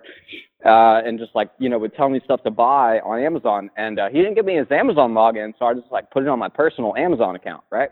Uh-huh. And uh, in Yellowstone, I kind of got into just doing some photography and stuff. I was like borrowing like a friend's camera a lot, And when I got back, I was like, oh fuck, like I kind of want to like buy a nice camera, and so I like looked through a bunch of stuff, had some money saved, and was like, okay, this is the camera I'm gonna buy. So I put it in my Amazon cart, and uh, the day I'm going to buy it, uh, I look at like my fucking. I was like, okay, am I gonna put this on my credit card, my debit card, like what? And I see that one of the payment options is his fucking Amex, and that there is like three grand in Amex reward points sitting there, and it asks, "Do you want to use your Amex reward points?" And this is a six hundred dollar camera, yeah. and I was just like, "Well, I'll just try this and see if it works." And so I click on his Amex points and uh, select like two day shipping or whatever, so it gets to me fast. And I just click a button and it goes through instantly. No questions asked, no verification. And so this camera shows up two days later, and I have a $600 camera from a dead man. Just on my. Hey, That's awesome. that's I would get more shit. You got to I mean Yeah, no, I, I'm I'm thinking about it. I think someone's using the account because the award points go up and down. I watch it. It's still hooked up, but like I think like one of his daughters or something still has like some stuff connected. So I'm like, I, I'm really in a dilemma where I'm like, okay, well I bought a six hundred dollar thing. This was this was like five months ago and nobody noticed. So that's the only reason I'm talking about. Don't now. give up. I mean, I mean, don't- I mean, Um, give up on it. I mean, the, the the here's the thing about crime is that when you keep doing the same thing, that's how you get caught. They're definitely going to notice Yeah. a new charge on your thing. You should get away with that camera and not mess with it ever again. That is more than All right, enough that's, of that's a the fucking. advice I needed to You're hear. so good, Yeah. Brett. I would. I, Yeah. yeah, yeah, I agree. Hey, I agree with them now. Well, thanks for calling Yeah. in. We're gonna we're gonna hit our break now. Uh, Yeah, can I, I plug a appreciate few it. things first? Yeah, go for it. Uh, yeah, so I'm uh, going out of town next week, and I'm going to be at the Zine Fest in Tallahassee at the Bark on Saturday. That's the 22nd. Um, and then I'll be um, in Valdosta, Georgia, um, at Valdosta DIY House on the 23rd, playing a show, and that's at fellow Street Fighters house, Alan. I know Alan listens a lot. Uh, so shout out to Alan for running a sweet DIY space. I'll be there playing a show for my band uh, NASCAR Noir, and uh, we got a band or we got an album dropping this week on Tuesday. You just look up NASCAR Noir on Spotify or on Bandcamp, um, and we'll have that there. So if anyone's in Valdosta or Tallahassee, come see me. Come get some zines, some music, whatever. Yeah, that sounds And uh, yeah, that's it. Thanks for calling in. We appreciate it. Go check him out. Go blow Yeah, him no up. problem. S- Support his stuff. Uh, we are going to take a break right now. Correct? It is. It was my birthday yesterday. We did the hot ones challenge. We ate ten super spicy hot sauces. Lived through the hell of it. Um, I have a keg of beer from Elevator that was brought for my birthday and didn't get finished, and so I'm still sip, sipping on it to this day, to right now. And I want to finish this fucking thing. And if it's my birthday show for the music, I don't care if it gets taken off of YouTube or whatever, but I don't know if this is has DRM on it. I want to do uh, DJ Screw June 27th because this is a song that was made for a guy named Demo on his birthday. And it's like one of the greatest creations of like brotherhood and just celebrating somebody and not giving a fuck. So uh, enjoy this enjoy these rhymes as we take the time to take a break here on Street Fight. We're coming back. We got five people in the queue. We'll get to all of you. Boys out the long drive, you know we stay and play a man, you know we gotta to the T.O.P. That's the top main. I'ma come through, nigga, down the brain of pain. If these hoes down the jack, I want you to know we coming down ball phase afro.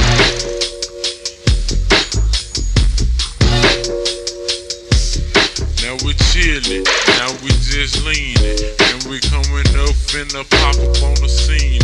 Just got some drink from the boy with that bird, and you know we just hooked up on some syrup. Now you know we gone, going real strong. I'm thinking ride far, I'm thinking ride long, drop roll bar. That's what I want. I'm coming on nines and put that P phone. I gotta be slamming, gotta be coming. And you know, smoke weed, don't fuck with the bomb. Cause that shit for like me. I get to represent Southside like. I'm showing up, everybody got on they night. And you know what? Everybody high than the kite, or they just leaning in their seat, smoking some some sweet. Want some fucking crack? Gonna hit me on my beat. A-I-R, sipping on the ball.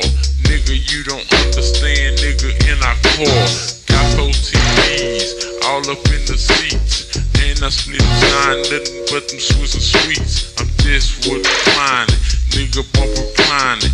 Man, what's up in my mouth? You see the diamond. Yeah, everybody like the weather night. All my players, yeah, you know we never gonna act sight. Don't break them hoes off.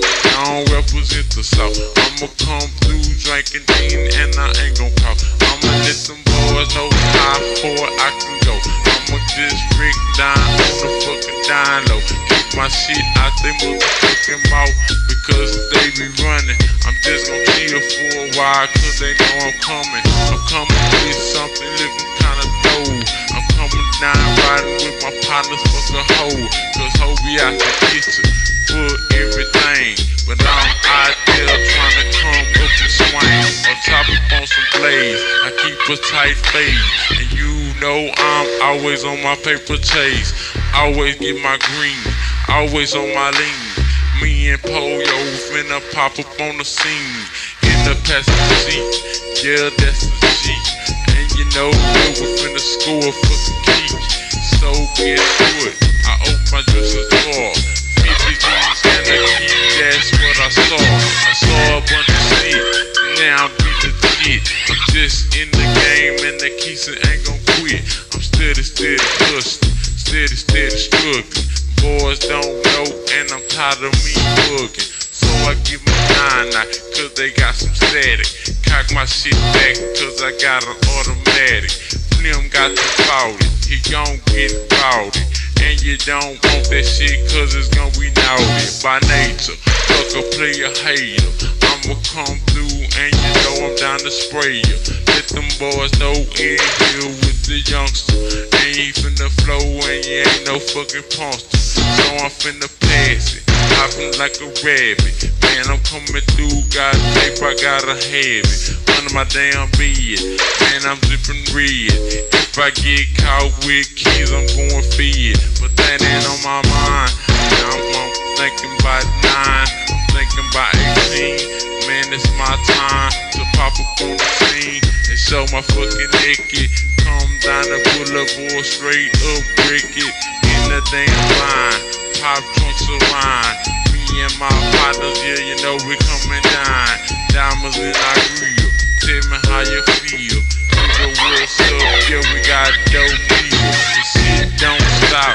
The hoes gonna bop. Cause we gon' come through and we got hard rock. Yep, always looking. Hooked up with the clay, always cooking. On late night cooking peas in the kitchen.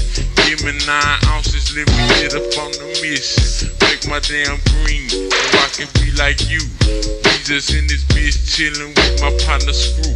I'm finna give it to this boy, so and flip the tongue. Then go on, go on, go strong. Yeah. Gonna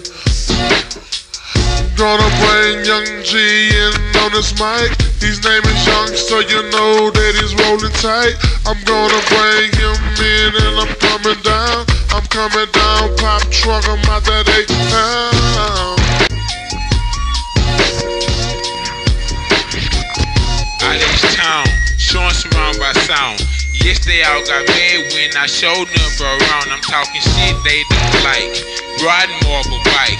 I might just break them off when I come dripped up bike. I'm talking shoes by Harachi, shirts by Versace. Hoes they gon' watch me, but they all want the botch as I slow the beat down. See the diamond face crown, breaking whole H town. Coming through and we down. With them hoes wanna see me. Yellows in bikini. Break 'em off for Demo. It's his birthday and that Kesey on the long drop. Order baked potatoes with chop. I'm gon' come through. Watch that boy. Got the gold life. Yes, I'm going off cause I got to go, man. Watch I come through, watch I throw the west of my hand. And give me some, break them off of my palm. I got to come through and I got to get done. Boy steady swerving, picking them up at Sterling. Got to send shots, sand piper till they moving. And I can go on. I can just flow, gripping on the mobile phone. It's the Polarola, I'm a money folder. Got the gray Seville in the gray cup holders. gripping on the grain, causing so much pain. Until that PAT, I see you gripping with the grain. Watch they see me as I pop in the shine. I'm gonna break them off, see that fifth just recline.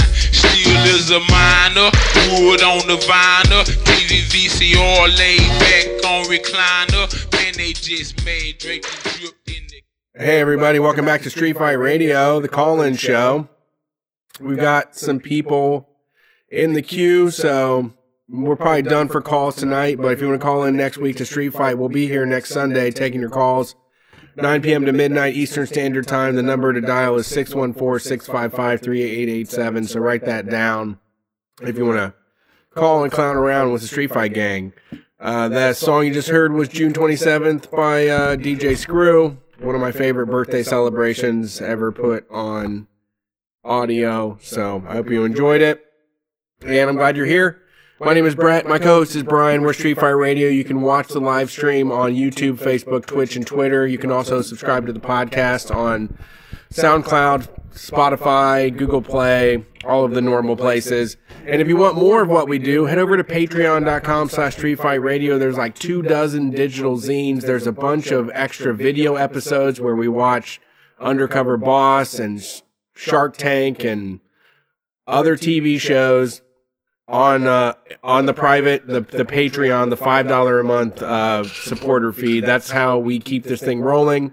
That's why we're not bothering you to buy a piece of shit mattress or telling you that we love light beer. Is because we don't fuck with advertisements. We're completely supported by the people that listen to the show. And you can do us a favor by going to patreon.com slash Street Fight Radio, where you will also get access to Shocktober. And for those of you that don't want to sign up for that monthly subscription, you can also get access to Shocktober at store.streetfightradio.com, where Teen Fight Radio will also be available soon. We've completed that series. Brian is now talking about uh, Kid Rock and your American podcast series, right? Yep. What's your other plans for premium audio for the Patreon people? In March, there will be March Madness, which is a show about sports talk radio with Chris James and Adam from Southpaw's co-hosting with me, and uh, we're talking about sports talk radio hosts and how weird they are, and wrong they are, and bad they are. Right. So Lovely. it's pretty good. Uh, Um, I also want to sell you a couple things right here. Please. February 28th at Ruby Tuesday in Columbus, Ohio. It's Street Fight Live. It's me and Brett for an hour doing our thing. It's going to be great. Very fun. We haven't done anything like this in a while, so we can't wait for people to see it. Yeah, Columbus And, uh, people, if you went to the variety shows, you know, you got to see a lot of folks that we believe in, but this is going to be us fucking around for an hour. Yeah, and then uh, March 18th in Pittsburgh, Pennsylvania at uh, Opus One, I believe is the name of the venue. I think they're putting it on, isn't it? Club Cafe Oh, well, it's a place in okay? Pittsburgh Yeah, in Pittsburgh. called Club Cafe. Yeah, that'll be Street Fight with uh, probably somebody else, but we're not 100% sure yet. We're trying to get some hill people to come with us. So uh, come to that show too.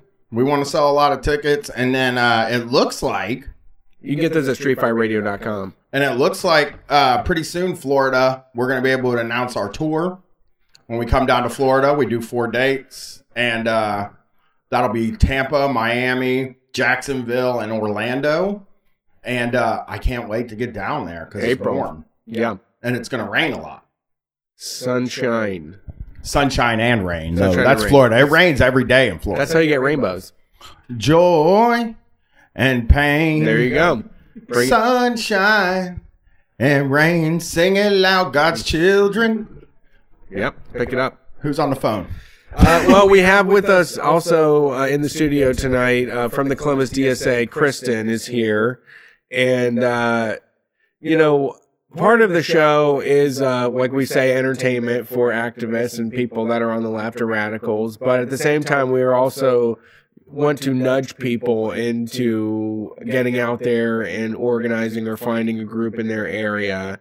And uh, the DSA is some someplace we we, we uh, direct people to, and it's a great jumping off point. I I have I will always applauded the stuff that you do, the campaigns that you work on.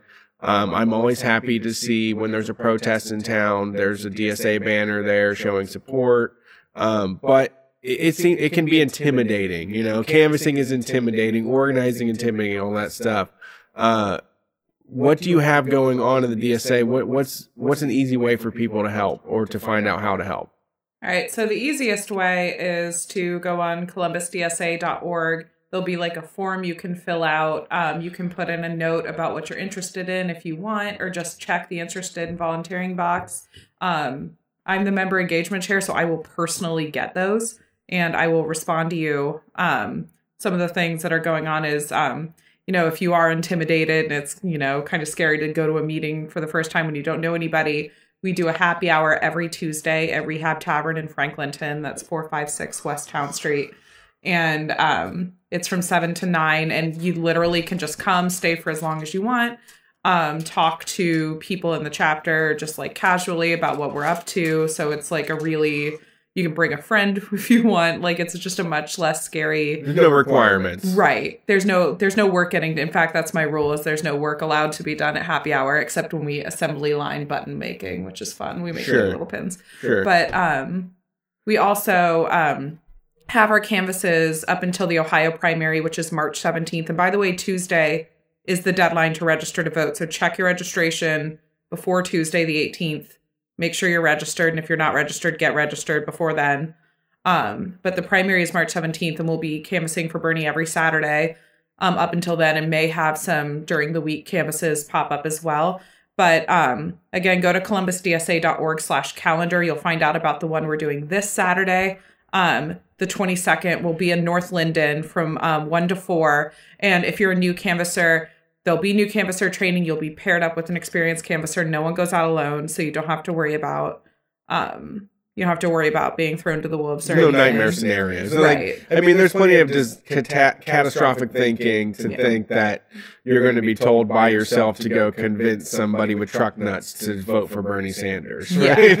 So yeah, and, and most of the people we're talking to are people that are likely Democratic primary voters. So we're people who are definitely going to be voting for Trump. We're probably not even going to be knocking on their doors. It's like I'm also scared of canvassing. Like I said, you know, it was a big deal that I also went out when I made Brian go out yesterday, but it was fine. It was perfectly fine, and we talked to some great people. Um, a lot of people weren't home when we just left lit at their door. Um, Yeah. yeah, it, wa- it was very. It's much less scary than I built it up in my head. Um, and also, if you, um, you know, some of our big projects is we're organizing tenants into a tenant union, and we're also organized tran organizing transit riders, um, like bus riders, stuff like that, into a union as well. Um, if you're interested in that kind of work, we're also doing um, some work around reproductive rights stuff. If you're interested in any of that, go to columbusdsa.org and fill out that form, or you can hit us up on any of our social media. We're on Twitter at Columbus underscore DSA. We're at facebook.com slash Columbus DSA. Um, so you can like DM any of our social media accounts. You can send an email to info at columbusdsa.org. There's any way, um, anything we're on, somebody will actually see those messages and they'll get them to me personally and I will reach out to you. yeah. And you, I mean, how, how long have you been a part of DSA or, or doing this type of organizing work? Since the day after the 2016 presidential election. All right, all right. That was the activation Yeah. point. Yeah. Um, I'm I don't want I'm not pro accelerationist, but I do think um, uh, it was a way for in a way 2016 like I said earlier in this show, people were delusional to think that Bernie Sanders was going to get the nomination, and I absolutely knew that and from the outset, and I I understand why people wanted to believe in that. Um, but now there really is at this point uh, enough folks, and you've even seen I've even seen people that are started saying like I used to be for other candidates, and I just realized the only one that people they're the only one that has a groundswell of support is Bernie Sanders. Like this is the guy. Like we can't the, the bickering. It, but you know, part of the primaries is also bickering about who you want to be the candidate. Like we, we have to accept that people have a different point of view. Um, but it's it's hard to deny the amount of people that are out there and openly for Bernie Sanders versus passively choosing somebody else, you know? And it's like, yeah, we lost that election in 2016, but like it clued so many people in to what democratic socialism was, to like the power of movement work. So like I mean, DSA exploded. It grew like literally tenfold in a year after the presidential election because like in large part because of Bernie and that like are that's people getting involved in all of the like anti-eviction work, all of the, you know, anti um uh ice work that people are doing, like all of the stuff that isn't electoral. A lot of the people were awakened to the possibility of that stuff through this. So that's why like you know, I'm really pessimistic about the Democratic Party is going to try to find a way to rat fuck Bernie. Like, I, you know, I'm trying very hard not to get my hopes up about that, but like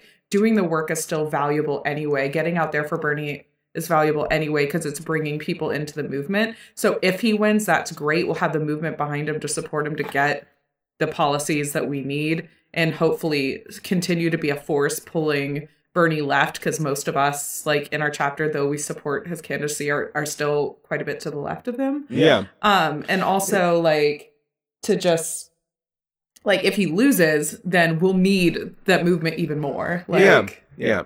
I mean, you're, you're looking for comeback kids. You're you're looking for people that uh, that are willing to keep fighting for, for things that are right, or you know, just uh, are you know morally correct, or make sense for the most of us, or ring true for for more people. And uh, yeah, the the the the media aspect of doing the show and things like that, and promising that things are going to change like is uh, something I'm not going to do because it requires more people getting activated. And what I like about this is that there is, I feel like I'm being dragged to, to vote for Bernie Sanders at this point instead of trying to make the case for him. I'm not trying to like make a like some sort of argument for it. It's just like everybody is going wild for this guy. What am I going to do? Piss on this fucking thing? You know, this is.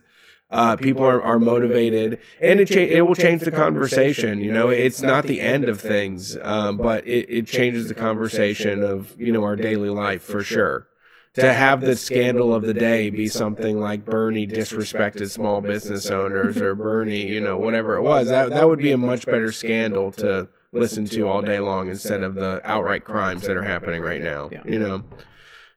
All right. Well, uh, we had to have people on the line that want to talk and they don't want to hear us talk at all. They they're selfish people. They just only like the sound of their own fucking voices. You know. Yeah.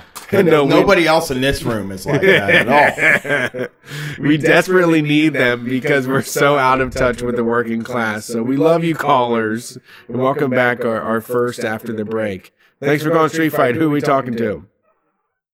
Hey, what's up? It's Andrew Hillary in Pittsburgh. Howdy doody. How's it going, guys? Well, Great. so far so good. What's up? Nice, nice. Uh, nothing. I was just calling in to uh, touch base, say, you know, uh, let you guys know what I've been up to. I called in uh, about like a month and a half ago. I told you that I got uh, called and told I was fired while I was on unemployment. So I've Okay. been, uh, keep, I've been keeping myself busy. I uh, set up a little comedy show here, and uh, you guys were talking about sending uh, cold emails or uh, DMs to people. I sent Jake Flores a DM, and he came down and headlined the show. It's fucking dope. Oh, he's That's great. cool, He's yeah. the best. Yeah, he's he's really cool. Is that the Pittsburgh show? Yeah, yeah. Yeah, I saw him. Uh, I saw Jake. I, I was awesome because he did it so well. He posted how Pittsburgh is like the best bar ever, or has the best bars ever, because every place is selling booze for less than it co- for like less money than they make. Like everybody that runs a bar in Pittsburgh is losing money. They don't want to charge too much for alcohol. They it's like they feel bad about it to charge more than five dollars for something to drink. You know. Well, there's a lot of places that are like real bougie and like Sure. you know paying six dollars for a PBR or whatever. But uh, the bar I set it up at is like this scumbag pu- punk rock bar. It's Yeah. uh pretty cool place. Pittsburgh, the thing I like about Pittsburgh is that you have a lot more old world than we do. Cleveland has the same thing. And that there's bars where you go and it's like two dollars for a domestic beer, and you can order like a um, fucking metal tin full of sauerkraut and sausage and like rye bread for like six dollars or something. And you just belly up to the bar and just scarf that. When down. we all went to that bar with Chapo that time when we were there, and it was like everybody was smoking inside and they were selling pierogies. And this place was so packed, and they never ran out of pierogies. And uh, everybody was very happy with the cheap beer and pierogies. So, Oh yeah, Jake was loving the smoking and smoking on stage and shit. yeah, Can't do that any Pittsburgh. Pennsylvania is wild, man. You can smoke on stage in Pennsylvania. They don't fucking care. We've smoked inside in Morgantown when we were there. Which, true. Not Morgantown. Uh, what's the city we were in? Harrisburg? Harrisburg, Pennsylvania. We were like standing in a bar smoking, and it always feels like somebody's gonna come slap me in the back of the head for this. no, this feels illegal. You know. I love it Right. there. I love it there. I'm glad Jake came down. Jake is so easy to work with. Like very, very Oh, yeah, easy great. to work with. And Jake's a killer. It was like I felt so offended by the amount of people that were like, Jake was like really funny, and I'm like, yeah, you know, and I have an eye for talent. He's a good guy. They're like, no, but he's funny like on a way where like I forget that stand up comedy can be good, and that like one person can take over. I'm like, all right, all right, all right, it's fine, fine. He's better than me. Fine, I get it. Me and Brian grab assing up there isn't enough for you. You need a professional to come out there and, and just fucking whip you up into a lather. I was even more like part of the one of the things that weirded me out a lot about Harrisburg and and that variety show Jake was on was how many people were like, "This guy's like a real talent. You guys really found somebody." You know what I mean? I know they're like they were, they made me feel very small. I know. In comparison, they were just like, "How the fuck did you find this guy likes you?" And like, are you paying him? Like, you hired that guy? What? Well, it just felt like uh, to me it was like they acted like we were discovering this guy, and it's like this guy fucking does it like heavy, like a lot, and like he's a more probably of a pro than me and Brett. Definitely tours more than we do. Doesn't get the credit either. You know, that's one of the sad things about like sort of the thing is me and Gret, me and Brett, people call us fucking road dogs. They're like, you guys are fucking road dogs, man. You're just out there road dogging it all over the country. And it's like, have you ever seen how often Jake's home in New York? It's like that dude. He might be the road dogging uh, podcast. Yeah, he'll go anywhere. Yeah, he's great. He's great. He was telling us stories about like working in Bisbee, Arizona and stuff. And it's just like, wow. And then Brett was like, hey, we got to do a show in Bisbee. yeah, I do want to know that life. I gotta see it. but uh, I- Um, so I wanted, I wanted to tell you guys, I accidentally, uh, I think I accidentally became a scab the other day. oh no. That's not And, bad. uh, oh wait, no, you're a scab. Yeah, that's bad. I mean, bad. Well, don't let me say I uh, this. Can I say this? Scabs actually, a lot of times when they show up, they stop the bleeding on, say, your arm or something. Those kind of scabs, good. There's another kind of scabs I don't like. And uh, Well, yeah, there's good scabs and bad scabs. Which one were you? Were you I'll you stopping somebody's bleeding? I, I'm very. I'll, I'll tell you what happened. I uh, I went and I was an extra in a movie. They're filming uh, for some reason. Pittsburgh gets like a bunch of movies. There's like random celebrities here every once in It a while. looks cool. And, That's uh, why you have one of the coolest looking cities in the country. Pennsylvania has at least two of the coolest li- looking cities in America. I think Philly and Pittsburgh are both. Uh, Harrisburg was. I know. Harrisburg was nice. They have like. Can I say this about that before? I'm sorry, I keep cutting your story off.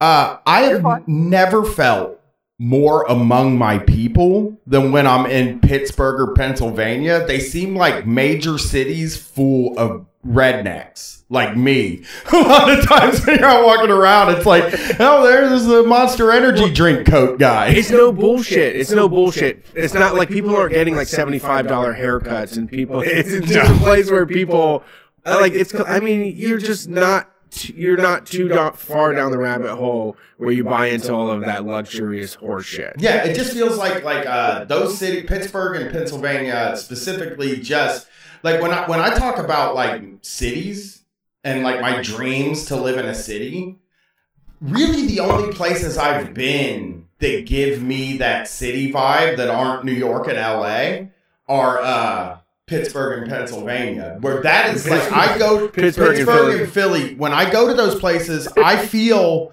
like I'm in the cities that I watched on TV when I was a, a little kid. Yeah, you know what old I school. mean? It's a great place. But when, when you go to most other cities, they They've look like. Columbus. Yeah. Yeah. they all just look like fucking Columbus. Denver, Milwaukee's Colorado. Denver, Colorado looks like a big ass mall downtown. It does. It looks like Columbus. But we fucking accidentally stayed in a mall one time in Denver. Yeah. okay, uh, I'm sorry I cut you off there. Go ahead. Oh, you're fine. Um, so it was like they were doing a big shoot. They had like 60 or 75 extras or something. And at one point, they uh they put out like a bunch of snacks for us, like you know, just like donuts and coffee and shit. And uh, the guy ahead of me used the last of the coffee. I'm like, well, God. He just like walked away. And like I've worked in offices before. You use the last of the coffee, you make more. Just courtesy, you know. Yes. And uh, so there's filters, there's grinds. I just put it in, start making another pot of coffee. And this lady walks up to me and she's like, Who did this? And I was like, Oh shit. Uh, I did. And she's like, You're not part of the union, are you? Oh like, no. Oh fuck. so like I guess I uh, stepped on some toes at craft services. Oh uh, no! Can I ask what movie it was? Are you allowed to say? Uh, I didn't sign any NDAs though. I guess uh, Kristen Stewart is filming some movie here. She, I think she's the biggest star in it. Is it So, like, like, uh, uh, uh, Kristen, Kristen Stewart did a here, movie here too. One of my friends was in it. Yeah, speak. Yeah, yeah. Speak? Yeah. Was she? Traffic was filmed here too. The movie Traffic. I can show you a Oh, still okay. of my dude Justin, the one that's come over to. to Oh, I know Justin. and shit. Justin. Yeah, I wish they'd make a movie here that I could be in. Nobody ever asked me when they come to town and filmed I Am Wrath. Nobody said, "Hey, Brian." Get in the background. I need Would you to walk by? Would, it would be great if you walked by in fucking Columbus movie. Listen, if there's a movie filming in need to book downtown you as the Columbus, Columbus Walker. you just let's make me like a talent page. Ta- we'll get as to a talent- Walker yes. guy. We'll You know, get you not my radio show. My walking is what I'm known for. This guy's ridiculous. you guys want to hear how far I walked today? yeah, well, how many steps you got? How many steps? You want to hear it in miles or steps or both? We'll do both. Okay, for steps, it's about to switch over. Um, 37,524. Not bad. That is 17.2 miles. Normal. Impressive. And Jesus. when I was uh, canvassing yesterday and I was talking to the person I was canvassing with, she said, uh, Yeah, that's like not, you're not normal. Because she would like drive her car a block and be like, I just don't like to come and pick up the car. And I was like, I thought I was going to get some steps out of this thing. yeah, this You seems like I a mean? walk-in activity. But people don't walk here in Ohio. It's just not a place. It's a driving place. It's a so driving- driving. People will drive down the street. My brother drives to my house all the time. He Yeah, that's weird. 0.1 mile away from me. We actually okay. So just to break the uh, break the uh, stereotype, we we moved. We bought this house because we were like 0.8 miles away from friends. Yeah. You are. They they Very close to fucking walked home. They were like, it's very. It feels stupid. Yeah. You drive a Prius, and there's even no reason to start up the electric battery on the Prius because it's 0.8 miles away. Agree? And they actually did it. They fuck. So congratulations. Are you going to walk to their house when you hang? Yes, we've agreed to walk to the house. That's good. You should, dude. I think it's important. I think even just 10 minutes of arduous weather while you're walking is nothing compared to the three hours of boredom I feel all day long. Yeah. I found that like using the bus and being outside, even if it's 27, I put on all my stuff. It takes 11 minutes to walk to the bus stop. That those moments of are clear because I can't think about anything else except make it to the bus stop and I have it's like exercise in a way. It's just it's Well- it's the same way when I rode my bike. Like it's active tran it's actively transporting yourself somewhere. It's not a matter of like sitting in like a tube and being transported to a place. You are physically exerting yourself to get somewhere else and it becomes a journey. It it, it, it always is a fucking journey. And the thing whether you want about- it to be or not. The thing the listeners don't probably know about Brett is that like he has zero tolerance for cold. Like I do and, and not like, like the it. fact that he walks to me when it's very cold out is like really surprising because like Brett uses blanket Brett brought a blanket on tour with him one time. Yeah. For being in the car. Dude, he I- would wear a blanket. I have ski goggles if it gets cold enough. If Yeah. it's below zero, I will wear ski goggles. Brett will fucking Brett is under the blankets the entire time we're at a hotel. He and then he'll like pop out every once in a while and he's like he runs and then comes back and gets in him. I do keep the room an unhuman amount of cold. You know, we got to get rich to the point where we can just get separate hotel rooms because sometimes I do feel guilty for cool. Brett, but I just I feel more bad if I don't sleep. It's, Yeah. it's easier to warm up than it is to get cooler if you're too hot. Disagree, so. disagree, disagree. Yeah, that's the other way around I for would me. rather be cold than hot. I well, ju- I would rather be cold, but I think that when it's hot outside, I prefer it when it's hot outside than when it's cold because I feel like you can get down to t-shirt, shorts, shoes, and like you're fucking basically naked Yeah, I'd out say walking around. outside, yeah, I like it better when it's hot. But like if I have to sleep in a bedroom, No, hot in a house is a crime. Yeah. If it's hot in your house, that should be against the law because it's a miserable feeling. You don't know what, like when when the cable company comes to your house and they come walking in there during the winter and you got it up to like eighty degrees. It's the worst feeling in the world, man. You're just like, God, I'm dressed for the, you know. The the worst thing about winter now that I want to, I know I've been complaining about my depression, but I haven't really hit on this. I hate. I taken less showers I like that. this year because I hate taking all my clothes off. No, that's what I know. I I've realized that I love about winter is wearing filthy ass clothes for like a whole ass for a whole week. Yeah. Like just every day putting on the same base layers and just slogging it back on the same comfortable oily like filthy clothes and just doing my tasks and living my life. It's I, I'm not complaining. I I'm I've come to enjoy it at this point. It's I- less laundry It is than more like laundry for sweating your way through a shirt every single day. Or That don't happen with me. Well, I do sweat through the, shirts, but I just leave them on. in the summer. yeah, I just let them dry and leave them on. So that's what's the difference? But with the salt, when the salt shows up, I take them off and put on another shirt. I guess you're right, but in winter, I wear like four shirts at a time Right, but do you change them every day? and two pair of pants. Do you change them every day? I mean, I try to like sort of rotate them a little bit. Oh, I'm talking about. I'm saying like I literally during the summer I wear seven shirts a week. During the winter I wear one shirt a week. no, I wear seven. I wear probably okay in seven days. I probably wear uh, what's seven times four? Twenty eight. I probably wear twenty eight shirts a week. what in the summer? Yeah, in Okay. the in the winter. In In the the, winter. summer, I wear seven or eight. So you're constantly changing clothes right now? I always change clothes, dude. I take See- a shower every night. I change clothes, but last night I didn't take a shower. And the reason I didn't take a shower last night, I didn't want to fucking take the uh the base layer. And I like once I got all the base layer and all that shit off my body, off. I was just like, I'm exhausted, man.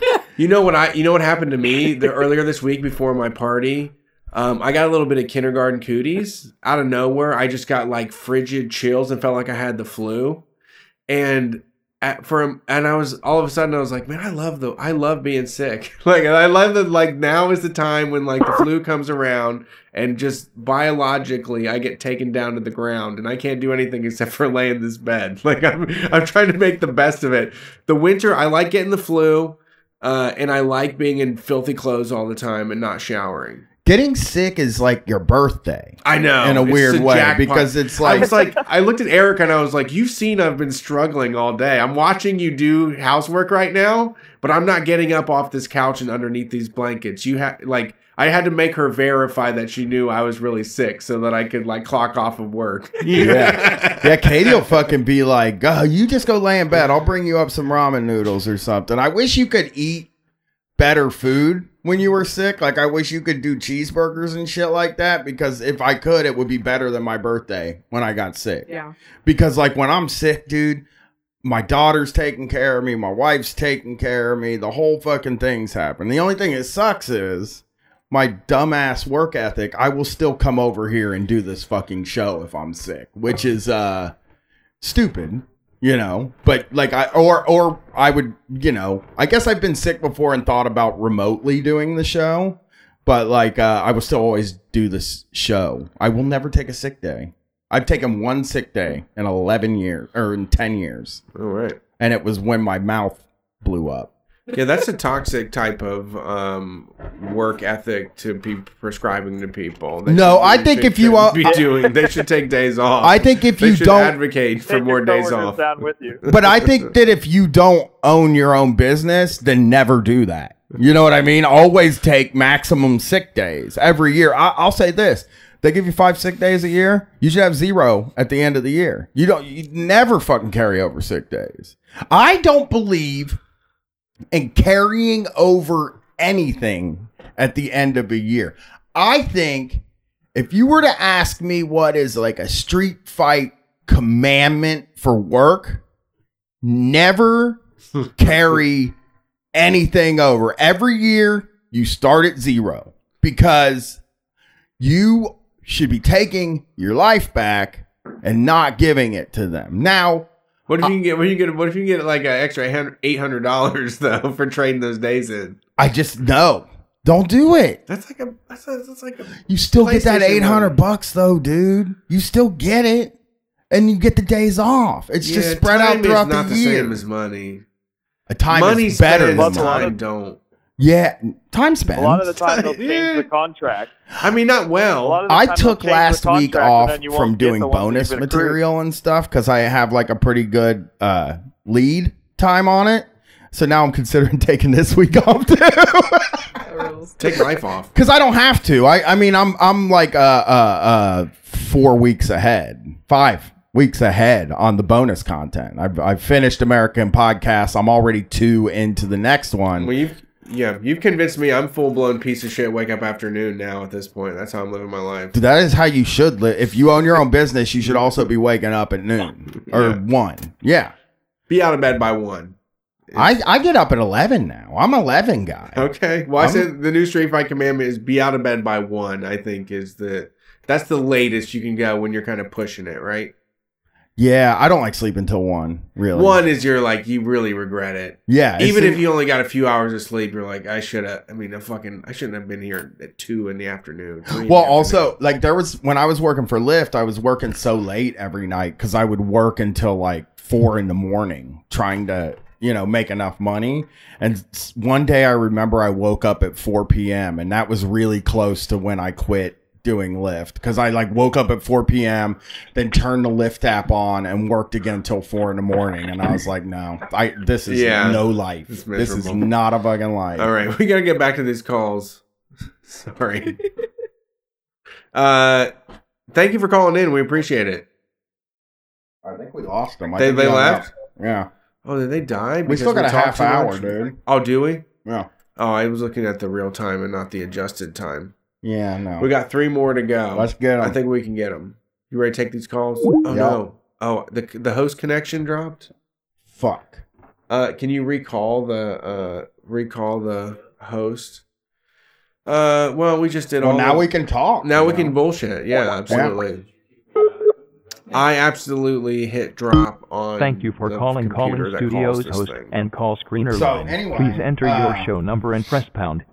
I think one of the commandments is definitely use all your day. Do you use all your days, Kristen? Um, I carried over No, two don't. weeks from last year, but that means this year I have eight weeks of leave. Are you Enter going to and use them? six-digit combined sick and vacation. I'm I'm I'm gonna be gone like the whole month of July because my husband's family is a family reunion. I'm going to the DNC just to see what kind of shit I can get into. Uh-huh. Oh, Like, I'm we'll, not we'll, Welcome. party with us. Yeah. You are hang with the now in the boys. host Yeah, I'll room and can And manage your then, um, callers I'm from the going to call-in Pittsburgh to studio see web the, interface. The Rage and Run the Jewels show with Tight. a bunch of friends. So Cool. I need Going to that. suggestions for those cool bars in Pittsburgh. But yeah, I every year I struggle to use all of my time.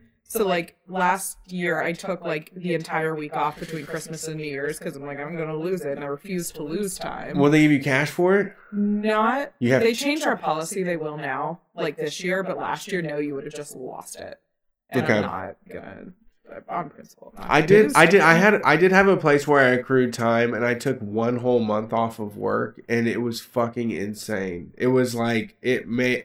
It's definitely a spark that led to what I do now, where I just felt like I wasn't being controlled for such a long period of time. It's like uh, it's I, don't know, just like having that much time away and to try to figure out a new direction with your life is dangerous. That like week between Christmas and New Year's Yes. that I was off, it was so awesome because like DSA kind of like was on like just a holiday break, like around that time, not officially. There just wasn't a lot going on because it was the holidays, and then I was off work, so like I just did nothing all day. Like I didn't leave my house. I just like remembered what it was like to feel rested. Yeah. Like I never like every day I have like DSA shit and work and like Yeah. personal stuff. So like Yeah. Don't change your clothes. yeah, it's just like I never like had time to just literally do nothing. Yeah. Yeah. I talked to the No Olympics people, LA, and those motherfuckers made me feel sorry. They were just I was just like, What do y'all do to like get away from activism? And they're like, No, I do it every single day of my life hardcore. Like I just can't get away from advocating for, you know, uh just causes, whatever it may be. Well, you were telling me, I, I think you said in a chat recently that you don't even really like to travel, and that's how you back up s- vacation days, right? Yeah, I don't travel a lot. Um it's not that I don't like to I it's very dorky, but I don't like leaving my cats for that long. Oh. Like so yeah, I usually My kid will watch it. Charlotte loves cats. Uh, Gwen Yeah. said she'd be in now too. She'll watch your cat. Right. Well, um, I think I'm gonna be doing more traveling this year, but like mostly I'll just take a day off here and there. Also, my like husband is a union organizer; he's always gone, so like he's home one weekend a month, and like when he has time off, he wants to like actually be home. So like we don't travel a lot. So like I'm usually just taking a day off here and there when he comes home. So then I end up at the end of the year. So I feel like I'm taking a day off all the time, Mhm. but I never, I, I very rarely take like a whole chunk of time. Yeah. I used to extend weekends a lot Yeah. to Yeah. three, four, Katie- five days, and it would feel like you weren't taking any. Your your wife is the master of that. She's like, great. She has long week. She gets five day weekends all the time. She racks it up.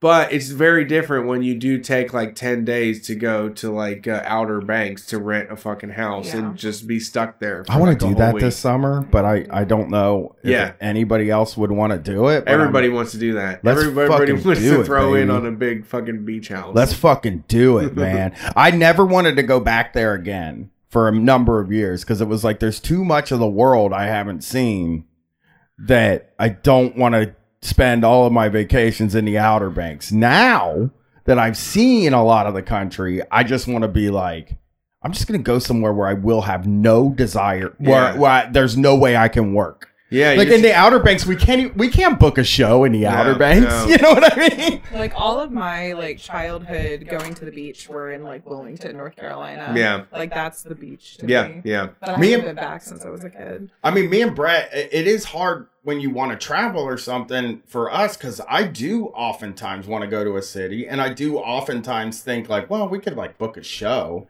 And it's like, but then you're out there and you're doing a show. It's a, You yeah, know? yeah. It's it's hard because it's there's so many. Mo- it's it's challenging because there's so many places. I'm like, man, I wish me and Erica could like come here and enjoy this.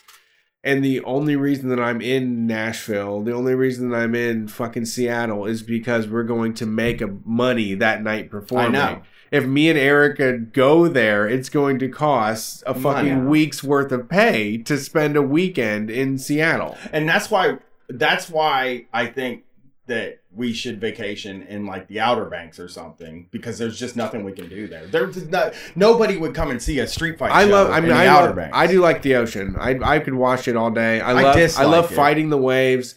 I hate pools. I'm in. I'm very. Like I'm very grumpy about pools. I'm just like, there's nothing to do here. I hate open world environments. Like, I just, if I have to make the fun, I'm not into it. Waves are just intrinsically like something that you can play off of. I play off of Brian. That's my skill. I play off of things. The waves give me something to, to do. A, a fucking flat ass pool water. I'm just like that looks like coldness to me. Yeah, true, true. I don't All right, like we're, we're back on the air. We're gonna start let's go taking for calls it. again Let's and go stop for it. talking about temperature of water we enjoy. Uh, thanks for calling Street Fight. Who are we talking to tonight? I hate the ocean though. I love that ocean. Hey. The brininess. I love to. Yeah, all of it. Something's going on here. Skin hey, what's up? Skeleton? It feels Hey, like nothing. what's Are you dead? Yeah, I don't hear anything. Yo. Yeah, it sort of Yeah. doesn't feel like it's working. Yeah, it doesn't- I I'm not even I, I, I, am not even hearing the little noise in the background. Hey, Restream, if you're on the chat, um, is there some sort of undead person on the line, or is a living spirit trying to talk to us that we just can't hear right now? What's that? did we lose the fucking? Did we, Somebody's on the line. you can hear them over there? We can't hear them. Oh no! Dead? No, no, we killed them.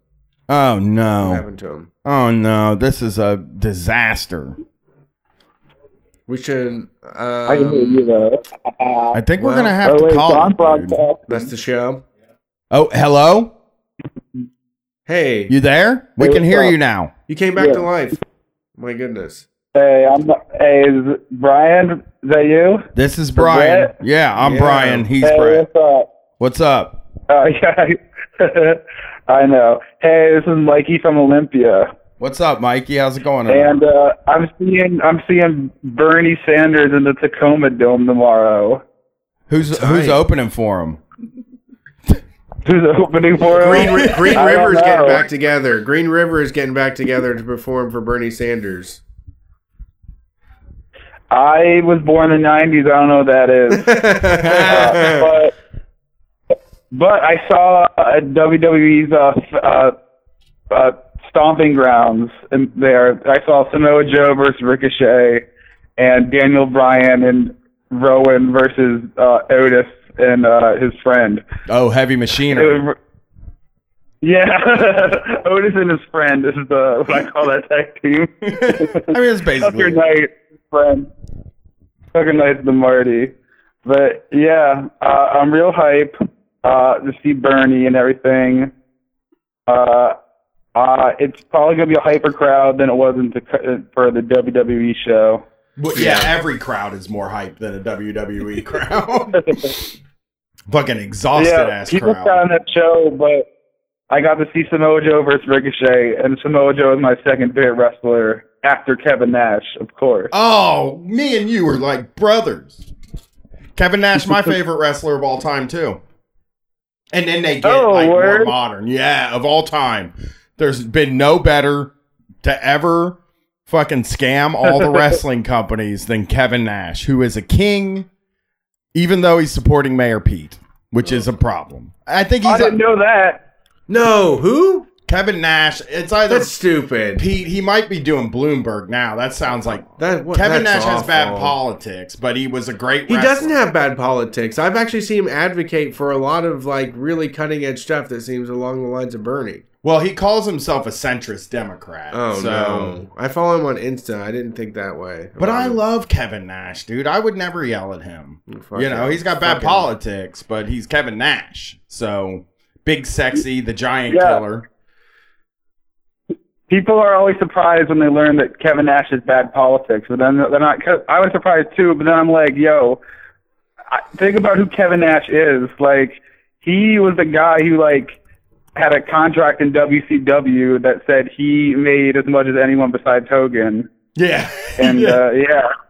he And, uh, also, yeah, he got he changed the whole pay scale. So Kevin Nash and Scott Hall are kind of like them going from WWF to WCW in '96. You know, they you know other people got mad. It's like why the Road Warriors went to WWF and they started asking for more money. Kevin Nash, I love him because he's just so good at getting money and not doing work. yeah, yeah, he didn't do a lot of work, which is the most incredible thing. I, I, I really love that. So I'm glad you like him. I hope you have fun at Bernie. Uh, hopefully he plays the hits like uh, Medicare for All.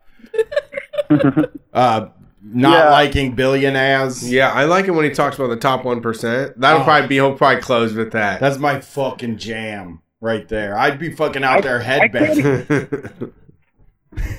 I can't even think of uh, a, my favorite Kevin Nash match, but I just think of him doing goofy shit in TNA with the X Division guys, and just like being like, "Hey, that's why I like Kevin Nash." Yeah, But, big fan. Yeah, Big fan. I I uh I don't think he has a favorite match. The match where he pulled his hamstring walking to the ring or when he tagged in and pulled his hamstring is the my favorite one. Oh no. Well, uh, good luck at Uh, Bernie. Uh, I hope Yeah, you enjoy it, and uh, have a good evening. Yeah, later. Later. Later, I like that guy. I like that guy. He's like, I'm, I, you know, Kevin Nash and Bernie Sanders. Those are my two favorite people. Yeah, top dogs. Yeah. I mean, that's a good fucking little list. I actually wrote an article about how Kevin Nash kind of mirrors Bernie Sanders in a way in one of the first zines in the in the wrestling zine. And uh I don't remember if it was any good or not, but it was kind of about how my favorite wrestler how he was my favorite wrestler Uh huh. because he was cool. Yeah. And then I don't remember anything else about it. But try to tie it into politics for the people. Well, take takes the easiest path. he does. That's what I like about him. And like I'll just say Like the, when I was saying, like let's take care of everybody, right? Yeah. And when I was let's not do let's not too much let's not do too much wrestling. Yeah, when I was yeah. when I was like 11, just seeing him come out with those fucking sunglasses on, looking cool as fu- he just looked like the coolest guy I'd ever seen in my life. He was the first wrestler that actually looked like a cool person Okay. to me. So Okay. Yeah, he definitely was. Big Daddy Cool, yeah, Diesel. that's what everybody thought. big sexy. Thanks for uh let's see who's on the line here. Thanks for calling Street Fight. Who are we talking to tonight? Hey, what's up? This is Joe in Minneapolis. What's up? What's up, Joe? How's it going? Oh, pretty good. Uh, I called a couple months ago. Uh, I had gotten fired for taking calls at work from my pregnant wife. I think I remember uh, that. Yeah. Yeah, yeah, it was some bullshit. Uh, I have two jobs now because that's how that works out. Uh, Oh, one of them is like a boring office job where I get to listen to, you know, Street Fight and other podcasts all day and further radicalize myself, which is kind of cool. Uh, but then the other one is I'm back working in a kitchen one night a week and, you know, doing, doing my part to get everybody over to Bernie and then further radicalize them past that. And, you know, like I work one day a week, but I have a couple of people that, you know, we stay after work and we drink and have beers and I talk to them about socialism and sort of leftism in general. And uh, so that's a lot of fun. How how do they uh how do they respond to like socialist stuff? Because I know that like in a restaurant industry that could go several ways. But uh, I don't think they would So- be totally turned off by it. But I do think there No. might be some people that are like, didn't socialism kill like 47 million people in the uh, 1970s or something? No, I mean, I think, I mean, I think the thing that like is sort of universal and like a good entry point is just being like, hey, does your boss work harder than you? And you know, like when when you take it up to like the executive chef, maybe, but like his boss, no. And I think that's like a way to get in and talking to people and like, you know, I think this is kind of going to tie into why I why I called you guys, and actually so does the last guy. Uh, but but so you know, watching Bloomberg try and come in and like completely just outright buy this thing. I mean, you know, not that I didn't think that billionaires should exist beforehand, but like, you know, it's clear that like having that much money is just literally a threat to, you know, whatever democracy we've got. And Yeah, I mean, just outwardly, like uh, somebody with that much money can just tread all over us, right? yeah, it can just warp the entire system. And I guess my question is, um, I guess it's, I guess it's sort of a question, and I'm, I'm actually pretty interested to hear what Kristen has to say about this. Is if you're a street fighter, and especially if you're like unemployed or underemployed, should you just go work for the Bloomberg campaign and like do as much time theft as possible, and like just try and fuck up their campaign as much as you can? I mean, like, Yes. what, what do you think about that? Like, Yes, because get that like money. I just say I, I'm just like get, yeah, take that money from that asshole. Like Yeah, it'll be it so and, like- long before they realize that you're not doing your job well that like Right. like if we could get like a ton of leftists to come in there and fucking like I don't know what is that like reverse scabbing you just get Yeah. in and you just like fill those positions and and don't do your fucking shit I and mean- just hamstring them Yeah, the smart and the smart move to make there is the hamstring them is the right idea. That doesn't mean be late to work though. Like they're looking for they're looking No. for someone that shows up and signs into the app and says that they're on time and doing that stuff.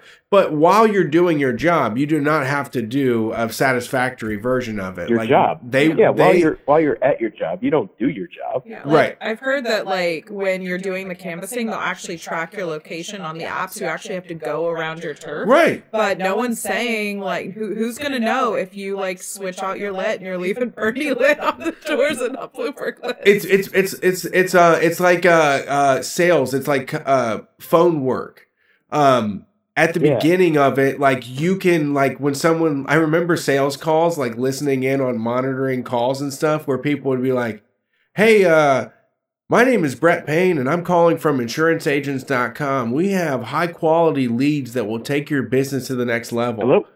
And then the person I know. we lost him. we lost them. Well, then the person on the other line would just say something like, nah, I don't really need them. And people in training would just be like, all right, have a nice day. You know, like they don't keep, they don't press the issue. You know, so you could go and knock on somebody's house and say, I'm here for Mayor Bu- Mike Bloomberg. And they say, I hate that guy. And you're like, all right, bye. You know, like you, you just have to register the time to get the money. This, they're not paying for quality and they can't even listen to what you're fucking saying. Yeah, it doesn't seem like you would even have to go knock on any doors. You could just go into the app and click that you went there. You Yeah. know what I mean? What are they gonna do? Fucking fire you? Yeah, I mean, do it for as long as you can until you get fired. Uh, that would be my thing. Just do the job poorly until you get fired, if you could. Yeah. If the, if, I mean, if it presented itself, I mean, obviously it's something that's not like a long term Yeah, thing. exactly. If you had the opportunity, I mean, I- I don't see, and I have no complaints. I mean, I, I worked for Walmart when we were doing the show because I needed fucking money to get by. So you know, I, I'm no. If you can get like a few days of work and sixteen dollars an hour, like while you're looking for a more permanent job, like why not take this money? Yeah, you could always like if you if you had a really good interview, you could just not show up to the Bloomberg job and just fuck off from it. Like it doesn't it's, it's not a serious thing, you know. But it pays more than TaskRabbit does. Yeah. Sixteen dollars an hour is Serious money. yeah. I would do something for sixteen dollars an hour. That would get me out of my seat. I might, yeah. So yeah, I think I would say uh go for it. Please do Yeah. document it. Monkey wrench them motherfuckers. There's a lot of people talking that game, talking the talk, not people walking the walk. Um, although I have to believe that the people that I saw this week were definitely not into Mike Bloomberg. They were probably just into the job. No, I have um, some friends who said they were like uh, they got phone calls from the Bloomberg campaign, and they were it. It sounds like it's just a poll, but it's funded by the Bloomberg campaign. Uh-huh. They're like, "Oh, are you with Bloomberg?" They're like, "Yeah," and I'm like, "They're like." Well, do you know who you're voting for? And the person calling them for Bloomberg will be like, "No, not really," and they'll be like, "Well, have you heard about Bernie Sanders?" Like, Reverse it on them. person. Yeah, I mean that's where it's at. Yeah, I- You know, that's a good opportunity to like bring that up. Like, well, you you aren't convinced enough, even though the guy created a goddamn Okay, so job. I don't for know you. if you guys can Can you I hear don't know us? if you guys can hear me or not, but Yeah, we can hear you. That this we're all fucked. Oh, this thing is all fucked. Everything's foo bar. Yeah. I think yeah, uh, you, the audio's kind of cutting out, and I'm kind of listening to you guys on YouTube and trying to talk to you guys. So I'm I'm gonna I'm gonna make a quick point. Yeah, it is. Uh, It's all messed up. But We'll I'm gonna take your question off the air. I actually, so I actually did have somebody from Bloomberg text me the other day, and they were like, uh, they were like, so you know, who are you voting for? All that stuff, and uh, I, I like tried to convince him. I was like, dude, if you're getting paid, you should either like do as little work as possible, or like if you can find something else, quit right now, or you know, like if you're a volunteer, like sign up for a real campaign, and I can tell you how to, you know, hop in on with Bernie and stuff.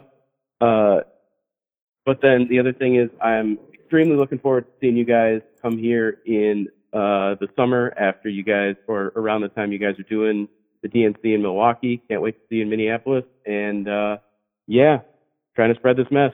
Have a good night. I think we got to give up on the calls. Yeah, that makes at this sense. point. I- That's two in a row that didn't go the right way, and I apologize to the other person, but uh, it doesn't seem like our phone is working now. So, uh, and it's also we've hit the uh, end of the show anyway. We so are sorry, but It's the that show time. has ended. what? Good. It's that time. It To end the that show. time to end the show. Tell thanks for listening. We appreciate it. This is Street Fight Radio. You can find us uh, on WCRS if you're in Columbus, Ohio. Add 92.7 or 98.3 to your presets on your radio to hear all kinds of wonderful programs that happen on there. Uh, they cover everything that you wouldn't believe they could actually do on the radio. It's dangerous, fun, cool shit. It's happening at WCRS. Go to WCRSFM.org and get access to the podcast feeds of all of those shows as well. You can get more Street Fight Radio by going to patreon.com slash Street Fight Radio. That's how we do what we do. It's from support from people like you. Uh, if you want more, it's there. We have like hundreds of hours of audio and dozens of hours of video and dozens of zines and all kinds of incredible things over at patreon.com slash street fight radio we are going to be performing live at the end of this month in columbus february 28th at ruby tuesday we're going to be in pittsburgh pennsylvania on march 18th we're going to be at the means tv uh, film premiere on february 26th in detroit michigan uh, Means is launching this month. It's going to be amazing. Things are going to change. You're going to have, there's a lot of Street Fight content over there, and I can't wait to get this thing off the ground. I know you've been behind the scenes and all of that, uh, but we appreciate all y'all that tune in each week. Thank you, Kristen, for being here. You did great. Where, uh, one more time, just because people, they don't listen well enough. How can they engage with the Columbus DSA and get involved? Uh, Twitter col- at Columbus underscore DSA. Facebook is facebook.com slash Columbus DSA. Go to columbusdsa.org. We've got an events calendar. We've got a form you can fill out to like get uh, signed up to do stuff. Yeah. Excellent. Thank you. This is Street Fight. We'll see you on Wednesday. Peace. Oh, come hang out at Elevator.